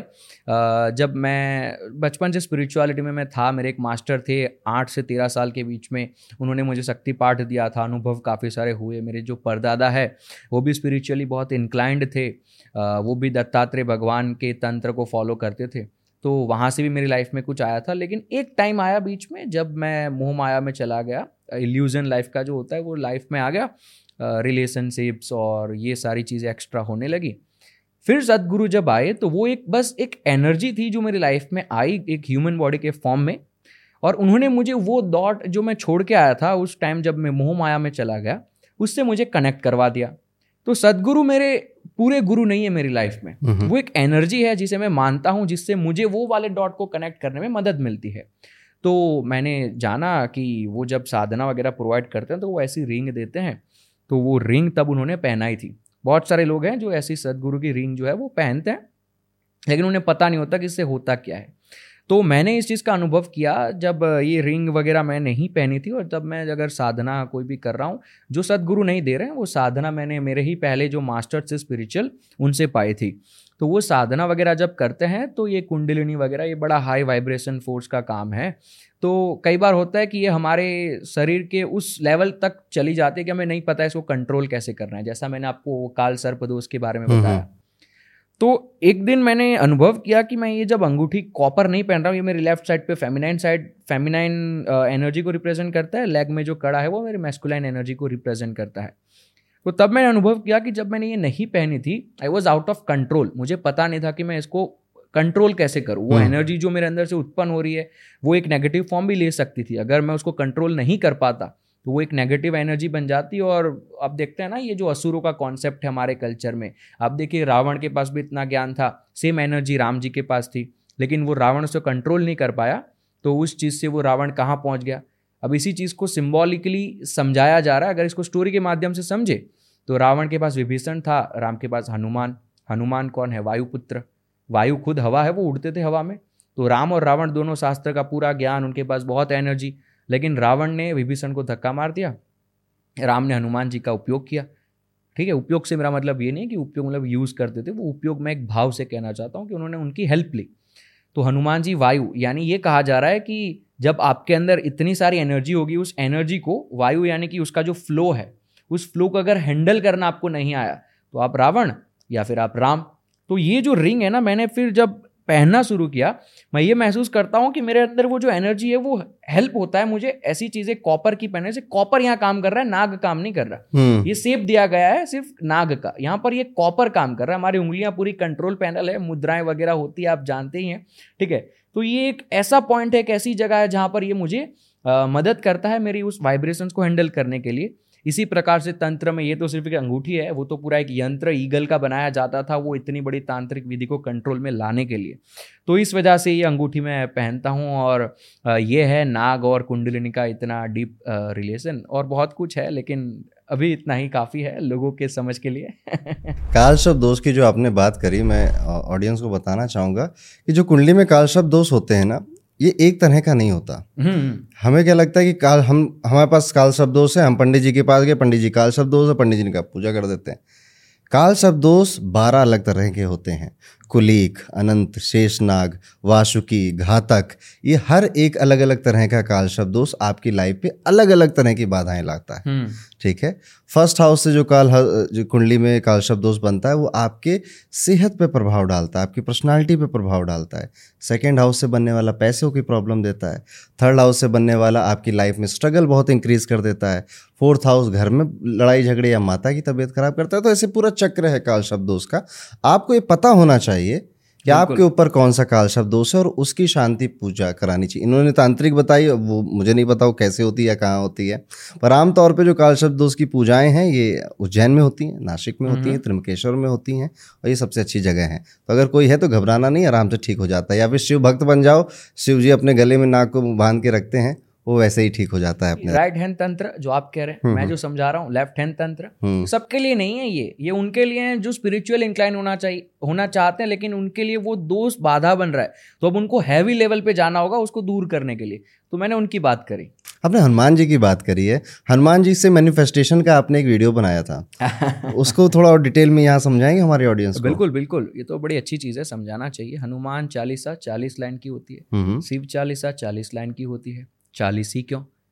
है ना? फोर्टी वन क्यों नहीं? फिफ्टी वन क्यों नहीं? बीस पे क्यों नहीं अटक गए? इतना लंबा बनाने की क्या ज़रूरत? चालीस एक मंडला है।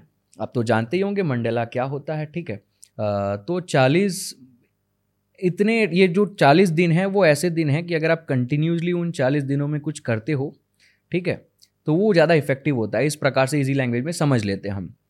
तो अब ये कहानी बताई जाती है कि तुलसीदास जी अकबर ने उनको जेल में कैद कर लिया था। ये कहानी सच है झूठ है हमें नहीं पता। ये बताई गई है कि अकबर ने एक दिन तुलसीदास जी को जेल में कैद कर लिया। तुलसीदास जी को अब आ, मदद चाहिए थी तो हनुमान जी को याद करने लगे क्योंकि वही जो थे वही राम तक उन्हें पहुँचा सकते थे तो उन्होंने हनुमान जी का सहारा लिया राम तक पहुँचने का। तो वो हनुमान जी के लिए जो भाव से उत्पन्न हो रहा था वो लाइंस लिखते गए। लेकिन वो लाइंस भले ही लिखते गए, लेकिन दिमाग में उनके वो चल रहा था जो उन्हें उन्हें चाहिए, जिसे हम मैनिफेस्ट मैनिफेस्टेशन कह सकते हैं। तो हनुमान जी की मदद चाहिए थी, वो चालीस दिन हनुमान जी की मदद के लिए जो भाव था अंदर, उसी को एक किताब में उतारते गए। लिखते गए लिखते गए, जैसे ही चालीस लाइन उन्होंने लिखी, वैसे चालीस दिन जैसे ख़त्म हुए, चालीस लाइन जैसे ख़त्म हुई बंदरों की टोली आई थी और अकबर के महल में उन्होंने तहस महस करना शुरू कर दिया। अब ये तो एक कहानी है जो बताई जाती है, लेकिन आध्यात्मिकता में भी ऐसा होता है कि जब आप चालीस दिन साधना कंटिन्यूसली करते हो तो आपका शरीर जो है, वो साधना को अडेप्ट कर लेता है, वो मेडिटेशन को अडेप्ट कर लेता है। कोई भी टेक्निक अगर आप सीखते हो, उसे अडेप्ट कर लेता है। अब जब मैनिफेस्टेशन की बात आती है तो ये चालीसा जो है, ये हनुमान चालीसा ये एक अच्छा तरीका है जिसका इस्तेमाल करके हम कोई भी चीज़ को मैनिफेस्ट कर सकते हैं। देखो, हनुमान चालीसा करने से है ना, हम थोड़े कठोर बन जाते हैं। ये मैंने काफ़ी सारे और पॉडकास्ट पे कहा है, जिसका विद्रोह लोगों ने किया है, क्योंकि लोग इसको समझते नहीं है। मेरा मतलब यहाँ ये है, कठोर हो जाते हैं, यानी आप उस निर्णय को लेकर, उस डिसीज़न को लेकर थोड़े मज़बूत हो जाते हैं, आप उससे चिपक जाते हैं कि नहीं, भूत प्रेत भगाने, हनुमान चालीसा ही याद करूँगा मैं। हनुमान चालीसा, भूत प्रेत को भगा देंगे। भूत प्रेत नहीं भागेंगे। आपके अंदर का जो वो थॉट है, जो आपको ये डर लगवा रहा था, वो थॉट उतना ज़्यादा हनुमान चालीसा की वजह से दब गया सप्रेस हो गया कि भूत प्रेत बाहर है, तब भी आपको लगेगा, मैं नहीं डरूँगा। तो वो एक भाव उत्पन्न हुआ स्ट्रांगनेस वाला, हमारे अंदर ताकत स्ट्रेंथ आ गई।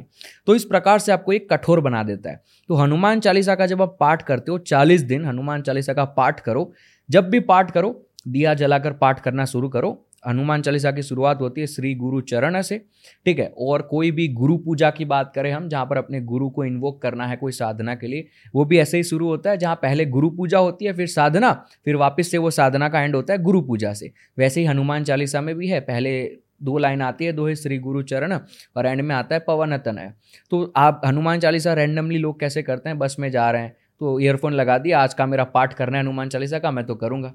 लेकिन ऐसे नहीं करना है कभी हनुमान चालीसा को। बैठो एक दिया जलाओ एक जगह फिक्स करो हर रोज वहीं बैठूँगा।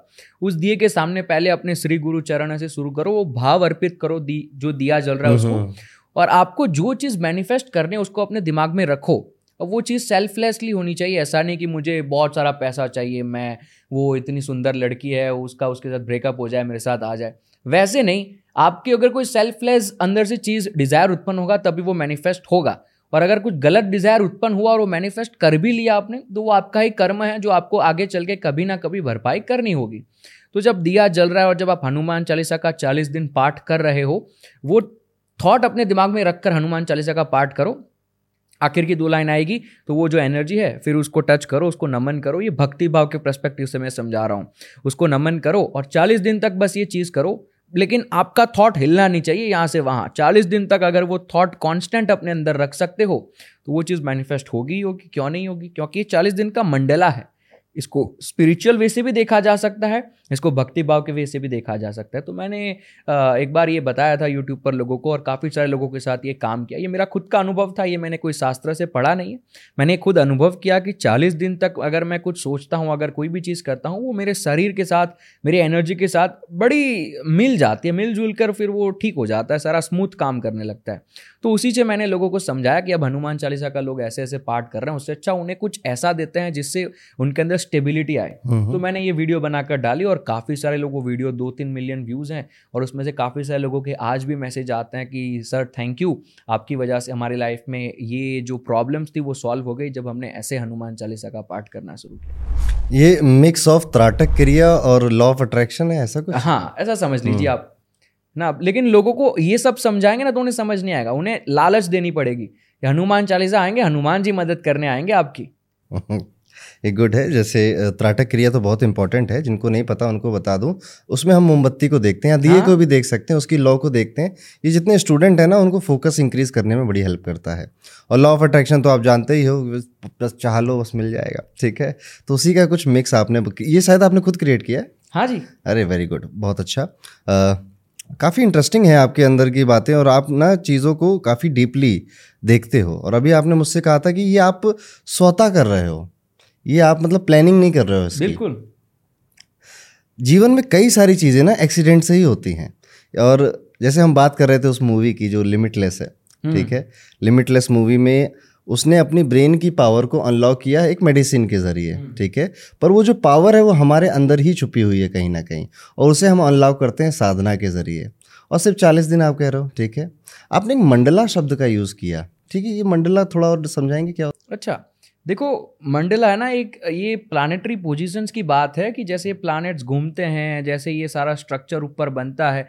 अब ये डिटेल में समझाना काम तो एक एस्ट्रोलॉजर का है और आपसे बढ़िया वो कोई समझा नहीं सकता। लेकिन मैं मेरी भाषा में समझाऊं जो मैं करता हूँ यूजुअली लोगों को ईजी करके बताता हूँ। तो चालीस दिन ऐसे दिन हैं जब ये अर्थ और ये पूरी सोलर सिस्टम उस तरीके से मूव कर रही है कि अगर कोई एनर्जी आपने इन्वोक किया कोई भी चीज़ सब जगह एनर्जी नहीं कोई भी चीज़ पकड़ लो वो अगर आपने देखी अगर आपने वो सोची वो अर्थ की प्लानट की सो, सोलार सिस्टम में मूवमेंट ऐसी हो रही है कि 40 दिन में वो एक ऐसी स्थिति में आ जाता है जहाँ वो रिपीट होता है। आप देखो अपनी लाइफ में 40 दिन का नहीं तेरह साल का भी एक मंडला होता है एक होता है इक्कीस का इस प्रकार से लंबे लंबे मंडला भी होते हैं। आप देखिए रामायण में राम जी और वो लोग गए थे वनवास वो भी तेरह चौदह के आसपास था। महाभारत में पांडव गए थे वो भी उसके आसपास ही थे राइट तो ये वनवास में भी जो चीज़ बताई गई है वहाँ से भी यही समझाया जा रहा है। तो ये एक महामंडला होता है तेरह साल okay. का एक मिनी मंडला होता है चालीस दिन का। हम्म, हम्म। हम ऑब्ज़र्व करेंगे लाइफ में तो हमारी लाइफ में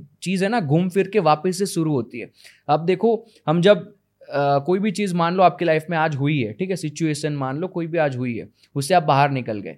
अब आप ऑब्ज़र्व करना तेरह साल के बाद वही सिमिलर चीज़ आपकी लाइफ में फिर से आपको कहीं ना कहीं देखने को मिलेगी। नॉट द सेम सिचुएशन लेकिन वो सिचुएशन में जैसा आपके साथ हुआ था हम्म। वैसा वापस से आपको तेरह साल के बाद फेस करना पड़ेगा क्योंकि ये पूरी जो एनर्जी का स्ट्रक्चर है वो ऐसे घूमता है। सनातन सर्क्यूलर कॉन्सेप्ट तो इसी में एक मंडला एक छिपा हुआ है जहाँ चालीस दिन ऐसे होते हैं जो आपको काफ़ी हेल्प कर सकते हैं आपके सिस्टम में ले जाने के लिए। और अगर इसको और तोड़ना चाहो तो इक्कीस दिन। आप देखो हम्म। अंग्रेज़ों ने एक कहते हैं एक नियम बनाया है ट्वेंटी वन डेज़ रूल कि अगर कोई हैबिट चेंज करना चाहते हो आप यूट्यूब पर जाकर सर्च करो हाउ टू स्टॉप मैस्ट्रोबेटिंग पर आएँगी ऐसी ही सारी चीज़ें कि किस दिन तक रोक लो अपने आप को और तुम्हारा सब कुछ बंद हो जाएगा। समझाया नहीं जाता कि क्यों इक्कीस दिन तक। तो एक मिनी मंडल है सोलर सिस्टम पे डिपेंड करता है और हम अर्थ पे हैं हमारे अंदर चाल सेवेंटी परसेंट वाटर है तो वो सब कुछ उससे रिफ्लेक्ट होगा and it will help you at some point astrology believe करते हो आप? हाँ करता हूँ मैं।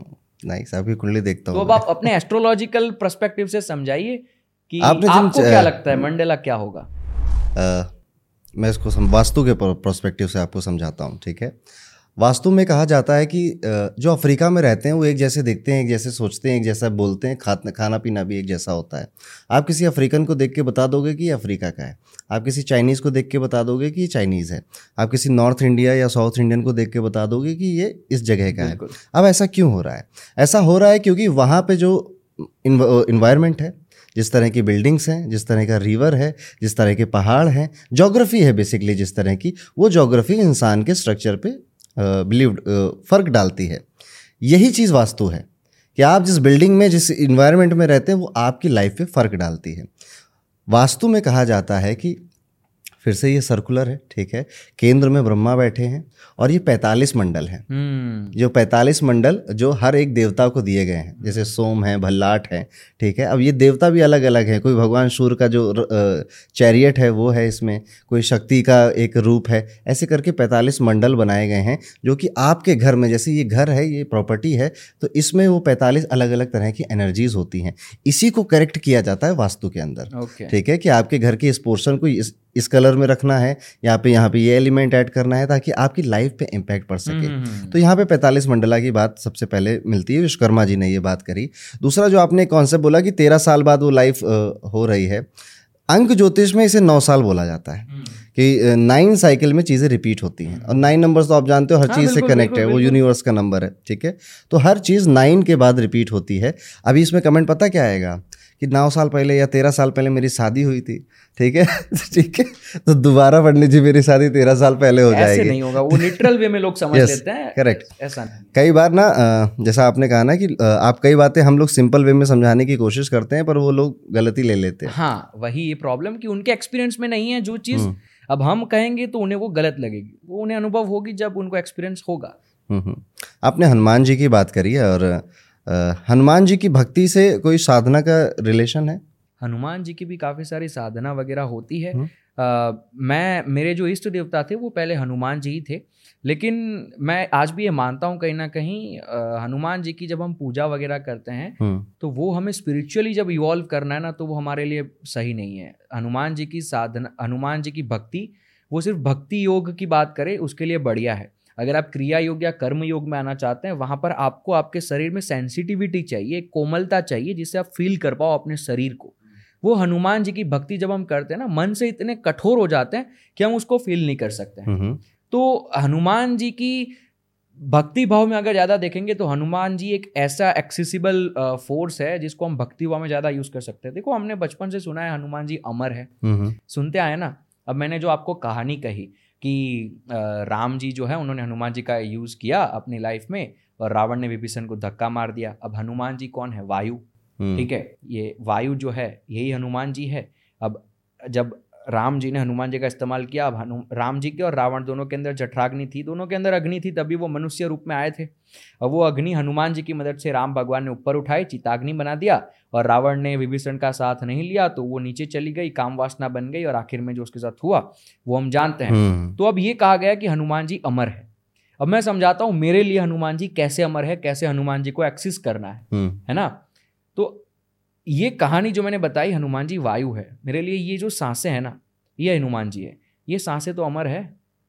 आपकी मृत्यु हो जाएगी लेकिन साँसें इस धरती पर रहने वाली है। तो जो कहा गया कहानियों में कि कितने भी युग हो जाए हनुमान जी युगो युगो तक अमर है। सांसे चाहे द्वापर युग हो सतयुग हो या कलयुग हो सांसे तो वैसे की वैसी ही रहती है वो कभी मरती नहीं है। इनफैक्ट हमारे वेदों में भी कहा गया है कि ये प्राण यही साँसें यही देवी देवता है यही भगवान है।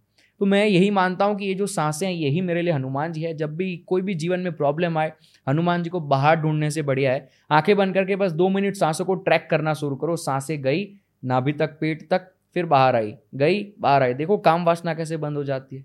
देखो कैसे हनुमान जी की वो एनर्जी आपके लिए काम करती है। तो यही हनुमान जी है यही अमर है हमारे सारे देवी देवता ये हनुमान जी सब कुछ ये साँसें ही है। आप किस पे यकीन करते हो निराकार की साकार? निराकार।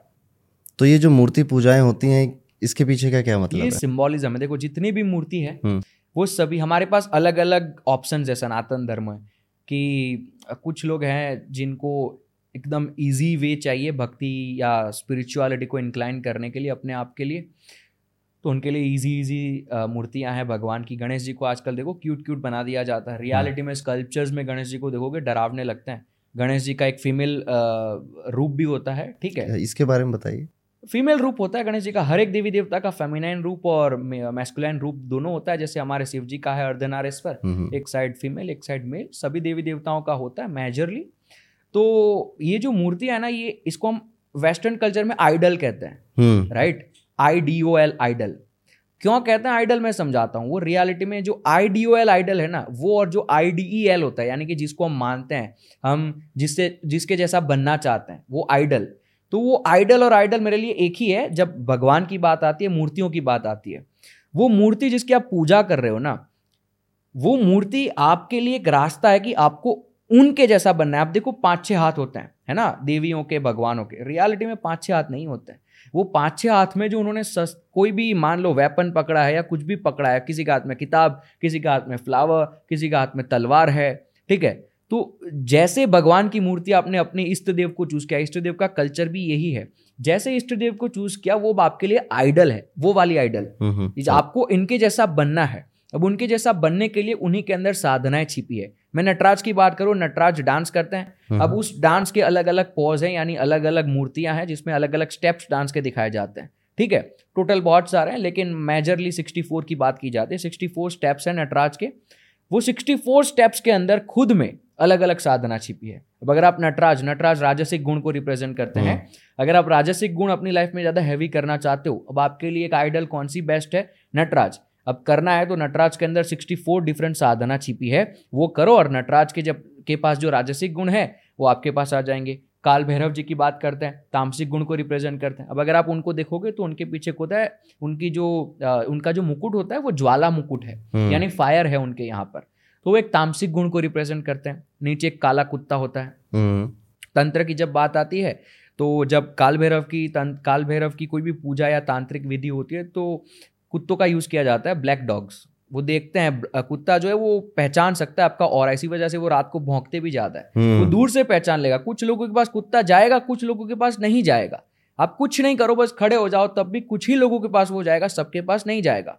वही कुत्ता आपको फील कर सकता है। तो इसी वजह से तामसिक गुण सबसे पहला जो गुण है उसको हटाने के लिए आपके पास है काल भैरव जी जिनकी ज्वाला है। फिर आते हैं नटराज, जो राजसिक गुण। अब काल भैरव जी की मूर्ति की पूजा की, आपके अंदर के जो भी तामसिक गुण थे वो खत्म। अब आ जाते हैं नटराज के ऊपर। राजसिक गुण का वो सिंबोलिज्म है। अब उनको देखकर उनकी सिक्सटी फोर साधना करो। अगर इतनी आपकी औकात है तो सिक्सटी फोर साधना करो और आप राजसिक गुण को अपनी लाइफ में हासिल कर लो। अब जब राजसिक गुण आ जाएगा, पैसा आ जाएगा तो सारी प्रॉब्लम्स हमारी सॉल्व हो जाएगी। अब टाइम में हम सात्विक बन सकते हैं, है ना? जब लाइफ में प्रॉब्लम होती है तो हम सात्विक बन ही नहीं सकते। तामसिक नेचर वाले सीधा सात्विक नहीं जा सकते। तामसिक से राजसिक पे जाना होगा।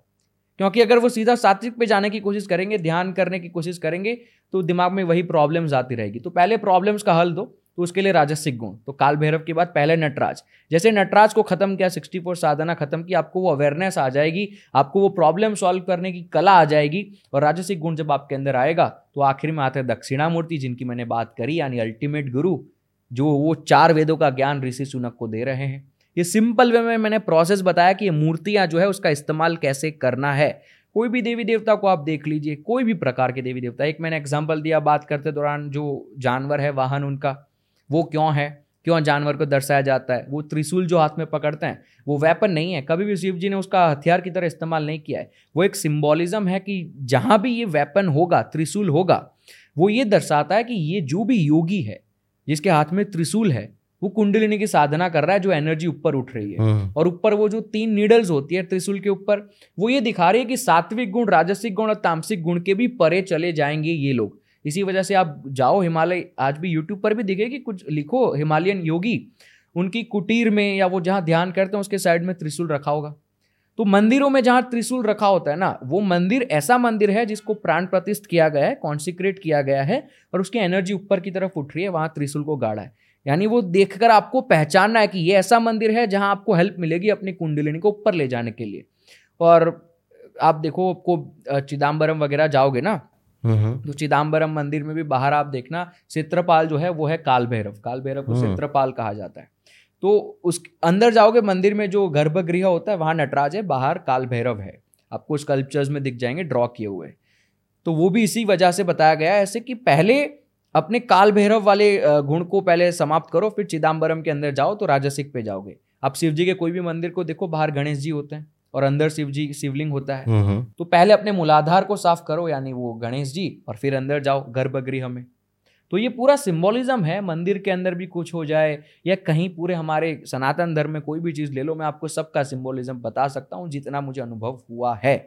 अब ऐसी बहुत सारी और कहानियाँ हैं अगर अगली बार मैं यहाँ आऊँगा अगर कोई और अनुभव हुआ मुझे तो और मैं कहानी को तोड़ के समझाऊँगा कि हाँ ये कहानी इस वजह से एक रिसेंट एग्ज़ाम्पल जो मैंने आपको भी बताया वो गणेश जी को तोड़ते हैं हम्म, मारते हम्म। हैं शिव जी वो रिसेंट अनुभव है और अब जाकर वो कनेक्ट हुआ अच्छा हाँ वो इसी वजह से ऐसी कहानी बताई होगी। और इसे संयमा कहते हैं यानी सेल्फ रियलाइजेशन जिसे लोग गालियाँ देते हैं कि शास्त्रों के विरुद्ध है।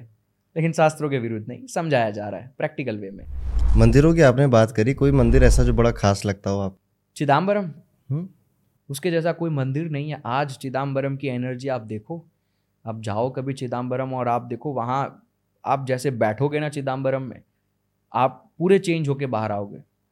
अगर आपको आता है कि कैसे उस मंदिर को यूज़ करना है आपके लिए। वहाँ जाके बस बैठो थोड़ी देर और बाहर आओ, आप वो इंसान नहीं रहोगे जो आप पहले थे।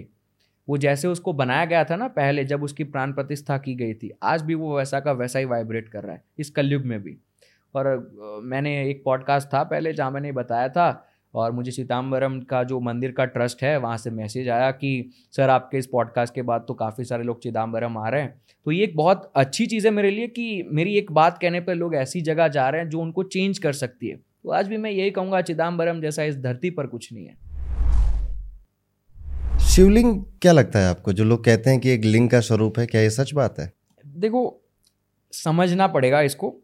लिंग का स्वरूप नहीं है ये एक कॉन्शियसनेस का प्रतीक है। देखो एक पुरुष की या स्त्री की पहचान कहाँ से हो सकती है? उसके जनेंद्रियों से जी। है ना? एक ह्यूमन की पहचान कहाँ से हो सकती है? एक जानवर जो है, उसके अंदर कॉन्शियसनेस नहीं होती है, हमारे अंदर कॉन्शियसनेस होती है है ना? जानवर ये नहीं सोच सकता कि मैं हवा में उड़ूँगा एक दिन हवाई जहाज़ बना के। हमने सोचा। अब मैं आपसे कहूँ कि आपका नाम मान लो कि मैं किसी से भी कहूँ कि भाई तुम्हारा नाम रमेश है तो वो अपने आप से सवाल करेगा, मैं रमेश हूँ? अपना खुद का अस्तित्व जानने की क्षमता हम में है, जानवर में नहीं है। आप जितने इस सवाल को डीप लेते जाओगे, उतना आप अपनी कॉन्शियसनेस की मदद से अपने अंदर उतर सकते हो। आपको पता है कि आप अपने आप से पूछ रहे हो कि मैं रमेश हूँ? वो आपको ये पता है कि आपने अपने आप से, अपने आप को ये पूछा कि क्या मैं रमेश हूँ? अब देखो, सलून में जब जाते हैं ना बॉयज़ के सलून में एक मिरर आगे लगा होता है, एक मिरर पीछे लगा होता है।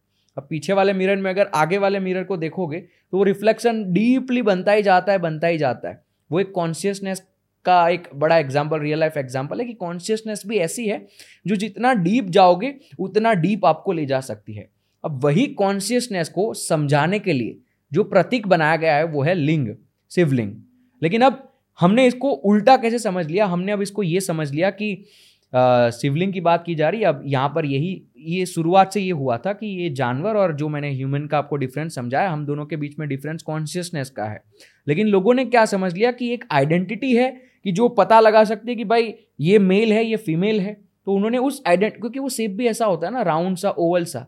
तो लोगों ने उसको लिंग बताना शुरू कर दिया।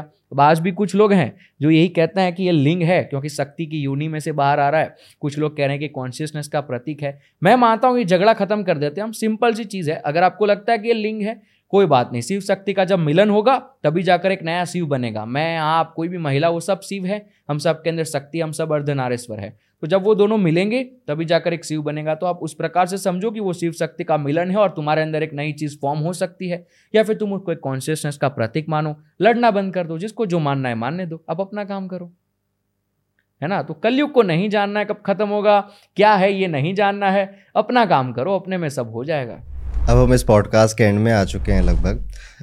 कुछ मेरे पर्सनल क्वेश्चन हैं जो आपसे हैं। ये जो साधना का प्रोसेस है ये जो मेडिटेशन का प्रोसेस है हम इसे जितना करते जाते हैं हम उतना छोटा महसूस करते हैं अपने आप को। हम्म। हमें ये लगता है कि यार हमें तो कुछ नहीं आता। हम्म। हम तो मतलब जितना सोच रहे थे ना कि अरे मैंने बहुत पढ़ लिया मैंने बहुत सीख लिया। तो ये एक डर सा भी लगता है और एक क्यूरियोसिटी भी एक भूख भी जगाता है कि अभी मुझे बहुत कुछ जानना है। ये एक चक्रव्यूह है मेरे अकॉर्डिंग कि अगर आप इस टाइम पीरियड में इतना ध्यान इतनी मेडिटेशन कर रहे हैं तो आप एक ऐसी भूख के पीछे भाग रहे हैं जिसका कोई अंत नहीं है। आप पागल हो सकते हैं। क्या ये सच है? बिल्कुल सच है। देखो आजकल हर एक इंसान इग्नोरेंट बन चुका है। हम्म हम्म। क्यों? उसका असर यही है सोशल मीडिया ही एक बहुत बड़ा माध्यम है इसमें। लोगों को ये लगता है कि मैंने एक भगवत गीता अगर पूरी पढ़ ली अगर मैंने ये पुराण पढ़ लिया शिव पुराण हो गया, गणेश पुराण हो गया, कोई भी प्रकार की पुस्तकें पढ़ ली तो मुझे सब आता है, मुझे सब पता है।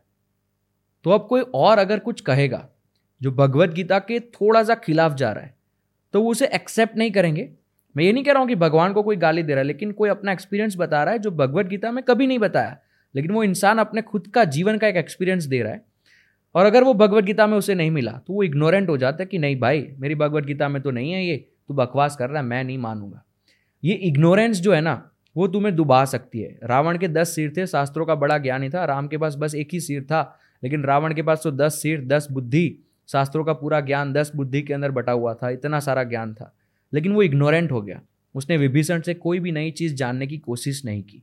लेकिन जब आप ध्यान करते हो, जब आपका चरित्र ध्यान में लीन हो जाता है, जैसे भगवान श्री राम का था तो धीरे धीरे धीरे आप इग्नोरेंस जो आपका है ना, वो हटता जाता है। और जैसे इग्नोरेंस हटता जाएगा ना वैसे आप अपने आप को छोटा महसूस करते जाएँगे क्योंकि और बहुत सारे देखो, आप जब इग्नोरेंट होते हैं ना तो आपके सामने एक लाइन बन जाती है कि मैंने ये भगवत गीता पढ़ी है, ये शिव पुराण पढ़ी है उस दोनों के बीच में ही आप देख रहे हैं। लेकिन जैसे ही आप ये मानने लगोगे ना कि नहीं, भगवत गीता और हमारे वेदों के अलावा भी और बहुत कुछ इस धरती पर है, जो मैं और ढूंढ सकता हूँ मेरे एक्सपीरियंस से तो जब ये हट जाएगा ना तो और बहुत सारी चीज़ें दिखेगी। अभी बस इतना दिख रहा था। तो हमें ऐसा लग रहा था कि हाँ मैं तो बहुत बड़ा हूँ, इतने में बहुत जानता हूँ। जैसे ये हटाना, अब हमें लगता है, अरे, मैं तो बहुत छोटा हूँ। तो ये तो होना चाहिए, अगर किसी में हो रहा है तो ये सही में एक निशानी है कि तुम स्पिरिचुअलिटी की तरफ़ आगे बढ़ रहे हो। अगर डिल्यूजन में फंस गए कि मैंने एक साल ध्यान किया और मुझे ये अनुभव हुआ, मुझे काफ़ी सारे मैसेज आते हैं।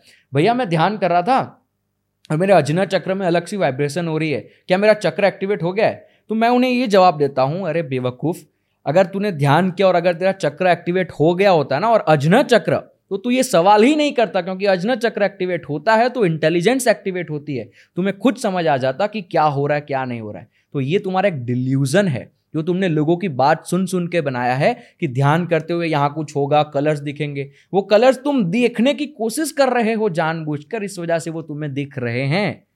ऐसा होता है ना, कई बार मन में सवाल होता है, ये खाना चाहिए, पिज़्ज़ा? खाना तो है ही हमें। मन और बुद्धि का ये मैं आपको दिखा रहा हूँ, मन और बुद्धि कैसे खेलती है। मन कहता है, ये खाना चाहिए। मन को तो खाना ही है, लेकिन मन एक बार बुद्धि से सवाल करता है, मैं ये खा लूँ? लेकिन बुद्धि जो जवाब देगी ना, वो नहीं सुनेगा। मन को तो खाना ही है। तो मन पूछेगा बुद्धि से कि, पिज़्ज़ा खाना है, खा लो यार? अब मन ही कुछ जवाब दे देगा, खा ले खा ले। और हमें लगेगा वो बुद्धि जवाब दे रही है।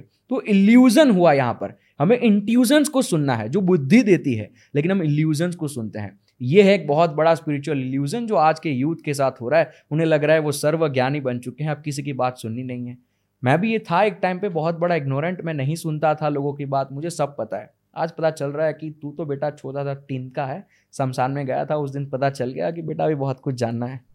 तो ये जो इतने कोर्स मिलते हैं कि चौदह दिन में कुंडली जागरण करिए हज़ार रुपए में पाँच उसके बाद एक नेक्स्ट लेवल है पाँच हज़ार का। इसकी क्या सच्चाई है? झूठ है झूठ इसमें कभी फंसना मत ये नहीं होता है कभी हम्म। ऐसे। ऐसे जागृत नहीं किए जा सकती है उसको जागृत करने की आवश्यकता भी नहीं है किसी मनुष्य को। हम्म, हम्म। जिस दिन आपकी मृत्यु होगी ना उस दिन वो खुद आपके अंदर से निकल ही जाएगी। फ़र्क यह है कि वो नीचे से निकली तो दिक्कत है। वो जहाँ से आपके अंदर आई थी जहाँ ब्रह्म रंधा होता है जहाँ सीखा बांधते हैं वो सीखा एक ऐसा पॉइंट है जहाँ से आपके अंदर वो प्रवेश करती है अगर वो वहीं से फिर निकली तो बढ़िया है। अगर नीचे से गई जैसे रावण की गई थी तो तुम्हें देश में इतिहास में कैसे याद रखा जाएगा वो तुम जान लो। इसीलिए डेथ के बाद सर को फोड़ देते हैं हाँ, ये एक प्रक्रिया हम लोग करते हैं अपने धर्म में अंदर। वेरी इंटरेस्टिंग कोई ऐसी बुक वगैरह जो आप रिकमेंड करो कि किसी को अगर कुंडलिनी के बारे में बहुत कुछ पढ़ना हो? नहीं बुक्स वगैरह मैं पढ़ता भी नहीं हूँ। आपके वीडियोस काफ़ी हैं। हाँ मेरे वीडियोस काफ़ी मैं मैं ऑनेस्टली बुक्स नहीं पढ़ता। लोगों को ये लगता है कि मैं वेद वगैरह बहुत पढ़ता हूँ लेकिन मैं उतना नहीं पढ़ता। मैं अपने अनुभव जब तक मुझे अनुभव नहीं होगा तब तक भले भगवान श्री कृष्ण ने कहा हो या शिव ऊपर से आकर कहें मैं नहीं मानूँगा। अनुभव नहीं हुआ मैं नहीं मानूँगा। यही मैं कह रहा था ना आप चार नंबर वाले हो प्रैक्टिकल होते हैं ऐसे लोग। हाँ। ठीक है? इनको हर चीज़ जो समझनी है विदाउट एनी लॉजिक ये समझ ही नहीं सकते। हाँ। हवाबाजी की बातें इनको नहीं समझ में आती। अब थोड़ी बात मंत्रों की करते हैं। ठीक है? कुछ मंत्र हैं जो कि हम लोगों के कॉमनली बड़े हैं जैसे गायत्री मंत्र। कुछ लोग कहते हैं गायत्री मंत्र नहीं बोलना चाहिए। हम्म। ठीक है ये भी ताज़ा ताज़ा आया मार्केट में। ठीक है इससे पहले सब लोग बोल रहे थे सब लोग कर रहे थे पर एक वीडियो वायरल हुआ कि नहीं बोलना चाहिए गायत्री मंत्र। ठीक है? और बस मन में पढ़ो। क्या ये सच है? डराते हैं लोग है ना हम्म। ऐसा कह कह के। क्यों डराते हैं? इसके पीछे कारण है। बचपन से देखो मैं कुछ ऐसी चीज़ें भी बोल सकता हूँ लेकिन वो बहुत कंट्रोवर्शियल है तो मैं इसको सिंपल वे में कहूँगा किसी भी मैं कास्ट और क्रीड को टारगेट नहीं करूँगा। लेकिन कुछ लोग हैं जो ये कहते हैं कि बिना गुरु की दीक्षा के गायत्री मंत्र का इस्तेमाल हम्म। मत करो। क्यों कहते हैं? एक उसका पॉजिटिव साइड भी है गायत्री मंत्र एक ऐसा मंत्र है जो आपके दिमाग में जो भी चल रहा होगा ना उसे रियलिटी बना सकता है। हम्म। है ना? इसी वजह से उन्हें कहा जाता है गायत्री मंत्र को कि वो वेदों की माँ है। Gayatri is the mother of Vedas ऐसा कहा जाता है। वो इसी वजह से कहा जाता है क्योंकि वेद एक विचार है, वो पुस्तक नहीं है, पुस्तक उसे फिर बनाया गया वेद एक विचार है और उसकी माँ है गायत्री। यानी वो गायत्री इतनी ताकतवर है कि वो विचार को जो है, वो रियलिटी बना सकती है। तो अगर गुरु आपको दिख गुरु की आप गुरु की शरण में रहकर अगर ये गायत्री मंत्र का इस्तेमाल करते हो तो गुरु जानता है आपको कि आपके विचार कैसे हैं क्या ये शुद्ध हैं क्या नहीं है आपके अंदर डिज़ायर जो है वो क्या अच्छा है या नहीं है और तब अगर आप गायत्री मंत्र करते हो अगर अच्छा डिज़ायर है अच्छे थॉट हैं और अगर गायत्री मंत्र का इस्तेमाल करोगे तो वो रियलिटी बनेगी हम्म, हम्म। लेकिन आज क्या हो गया है कि हम सब मोह माया के प्रति हमारा एक लोभ आ चुका है हमें बहुत कुछ चाहिए। और उस विचारधारा से जब हम गायत्री करते हैं तो वही नेगेटिव चीज़ मैनिफेस्ट हो जाएगी। लेकिन अगर आपको पता है कि आपका जो थॉट है आपका जो डिज़ायर है वो परफेक्ट है। वो किसी की बुराई के लिए नहीं है। या तो मेरी अच्छाई के लिए है या तो मेरे ही किसी काम के लिए गायत्री मंत्र का इस्तेमाल करो अगर सही प्रोनाउंसिएशन सीख लिया करो। लेकिन कुछ ऐसे हैं लोग ऐसे ग्रुप्स हैं जो इसका पावर लोगों तो बत, लोगों को बताना नहीं चाहते है ना? वो अपने तक सीमित रखना चाहते हैं ताकि उनका धंधा चले इस चीज़ से। समझ रहे हो आप? तो इस वजह से वो लोगों को बताते नहीं है। लेकिन आ, है बढ़िया मंत्र है। कर सकते हैं यूज़ कर सकते हैं ठीक है। साबर मंत्रों में कुछ एक्सपीरियंस है आपका? साबर मंत्र यानी कि एक ऐसे मंत्र जो लोकल लैंग्वेज से निकल के आए हैं ठीक है? हम्म। जैसे हरे कृष्ण मंत्र हरे राम मंत्र आजकल बहुत चलता है। है ना? जय श्री राम खुद में एक मंत्र है जो आजकल सिर्फ़ राम का जाप करो नाम राम राम राम राम राम करते रहो और मोक्ष तक पहुँच जाओगे ऐसा सब कहते हैं। यह है साबर मंत्र यानी कि ऐसे मंत्र जो तुम कोई भी स्थिति में इस्तेमाल करो तुम्हें वो नुकसान नहीं करेंगे। बाकी नॉर्मल मंत्रों का क्या होता है उनके भी गुण होते हैं। तामसिक मंत्र होता है हाँ। राजसिक मंत्र होता है सात्विक मंत्र होता है। अब मैरिज राजसिक गुण है उसके लिए सात्विक मंत्र काम नहीं करेगा। हम्म। उसके लिए राजसिक मंत्र काम करेगा। लेकिन साबर मंत्र, यानी ऐसे मंत्र जो किसी लोकल कम्युनिटी से आए हैं, जो किसी ऋषि से नहीं आए हैं, जो किसी ने अपने अनुभव से नहीं दिए हैं, वो ऐसे मंत्र है जो भाव से उत्पन्न हुए हैं। तो वो मंत्र तुम्हें नेगेटिविटी कोई नहीं देगा। इसी वजह से हरे कृष्णा और राम मंत्र जो है, वो सब लोग जाप करते रहते हैं, क्योंकि वो मंत्र का कोई नुकसान नहीं है, वो बस अनाहता चक्र को भाव से भरेगा और वो तुम्हें अच्छाई की तरफ़ ले जाएगा। तो यही साबर मंत्र है। साबर मंत्र का एक ऐसा भी हिस्सा है जिसमें ना भगवानों को कस्मों में बांधा जाता है। अच्छा हाँ वो बजरंग बाण में भी हाँ, किया जाता है बजरंग बाण में किया जाता है ठीक है। और बहुत लोग कहते हैं कि इफ़ेक्टिव है बट मुझे तो ये सुन के अच्छा नहीं लगता। ठीक है कि अब भगवान हनुमान जी को सोचो राम जी की कसम दे रहे हो। ये काम करो मेरा तुम तुम्हें राम की कसम ठीक है? ये गलत है थोड़ा। इस तरह के भी मंत्र हैं। और ये जितनी भी चीज़ें हैं दोस्तों जितनी आपने सुनी कुंडलिनी मेडिटेशन ध्यान ये सब ज़रूरी है और लाइफ में पर इसके लिए एक गुरु ज़रूरी है। मन में क्यूरियोसिटी उठती है कि हाँ यार तंत्र सीख लें सिद्धि आ जाए हमारे पास साधना कर लें। बट आपको ना कोई एक ऐसा होना चाहिए क्योंकि वेयर टू स्टार्ट आप कर लोगे पर वेन टू स्टॉप ये भी ज़रूरी है। शायद हमारे डिस्कशन का यही एक फ्रूटफुल लोगों को संदेश लेकर जाना चाहिए। बहुत अच्छा लगा। डीमोटिवेट भी नहीं होना चाहिए लोगों को कि अब तो मेरे पास गुरु आएँगे ही नहीं इनके पास तो गुरु है तो ये तो आगे निकल जाएँगे मैं रह जाऊँगा। नहीं। आप बस अपनी आध्यात्मिक क्रिया जो आप छोटी मोटी कहीं से सीखते हो ध्यान है बस एक ध्यान को भी शुरू कर दो। आप उस लेवल पर पहुँच जाओगे जहाँ गुरु खुद आपके पास चल के आ जाएगा और नहीं आएगा तो किसी ना किसी फॉर्म में वो आएगा एक ह्यूमन फॉर्म में नहीं किसी ना किसी फॉर्म से आपके पास आएगा। तो डीमोटिवेट भी नहीं होना है कि मैं आज से स्पिरिचुअलिटी नहीं करूँगा क्योंकि मेरे पास गुरु नहीं है। हम्म, हम्म। आप बस एक ध्यान क्रिया आँखें बंद करके ओम ओम बस शुरू कर दो पूरे जीवन करते रहो। देखो वो कैसे काम करता है। एक लव के पास भी गुरु नहीं था उसने एक मूर्ति को गुरु बना के ही धनु विद्या सीख ली थी। हाँ। तो आप अपने गुरु भी बन सकते हैं पर टाइम लगेगा। ये रश की चीज़ नहीं है ये जल्दबाजी की चीज़ नहीं है। It is not a event it is a process इसका ध्यान रखना है आपको। जील भाई बहुत अच्छा लगा आपके साथ ये पॉडकास्ट कर कर। आप यहाँ पर आए और मुझे अंदर से इंट्यूशन आ रही है आप दोबारा भी जल्दी आने वाले हो हमारे पास। के साथ आएँगे खोपड़ी लेके आएँगे हमारी। Thank you so much and अब हम इस पॉडकास्ट को यहीं पे एंड करते हैं। राधे राधे।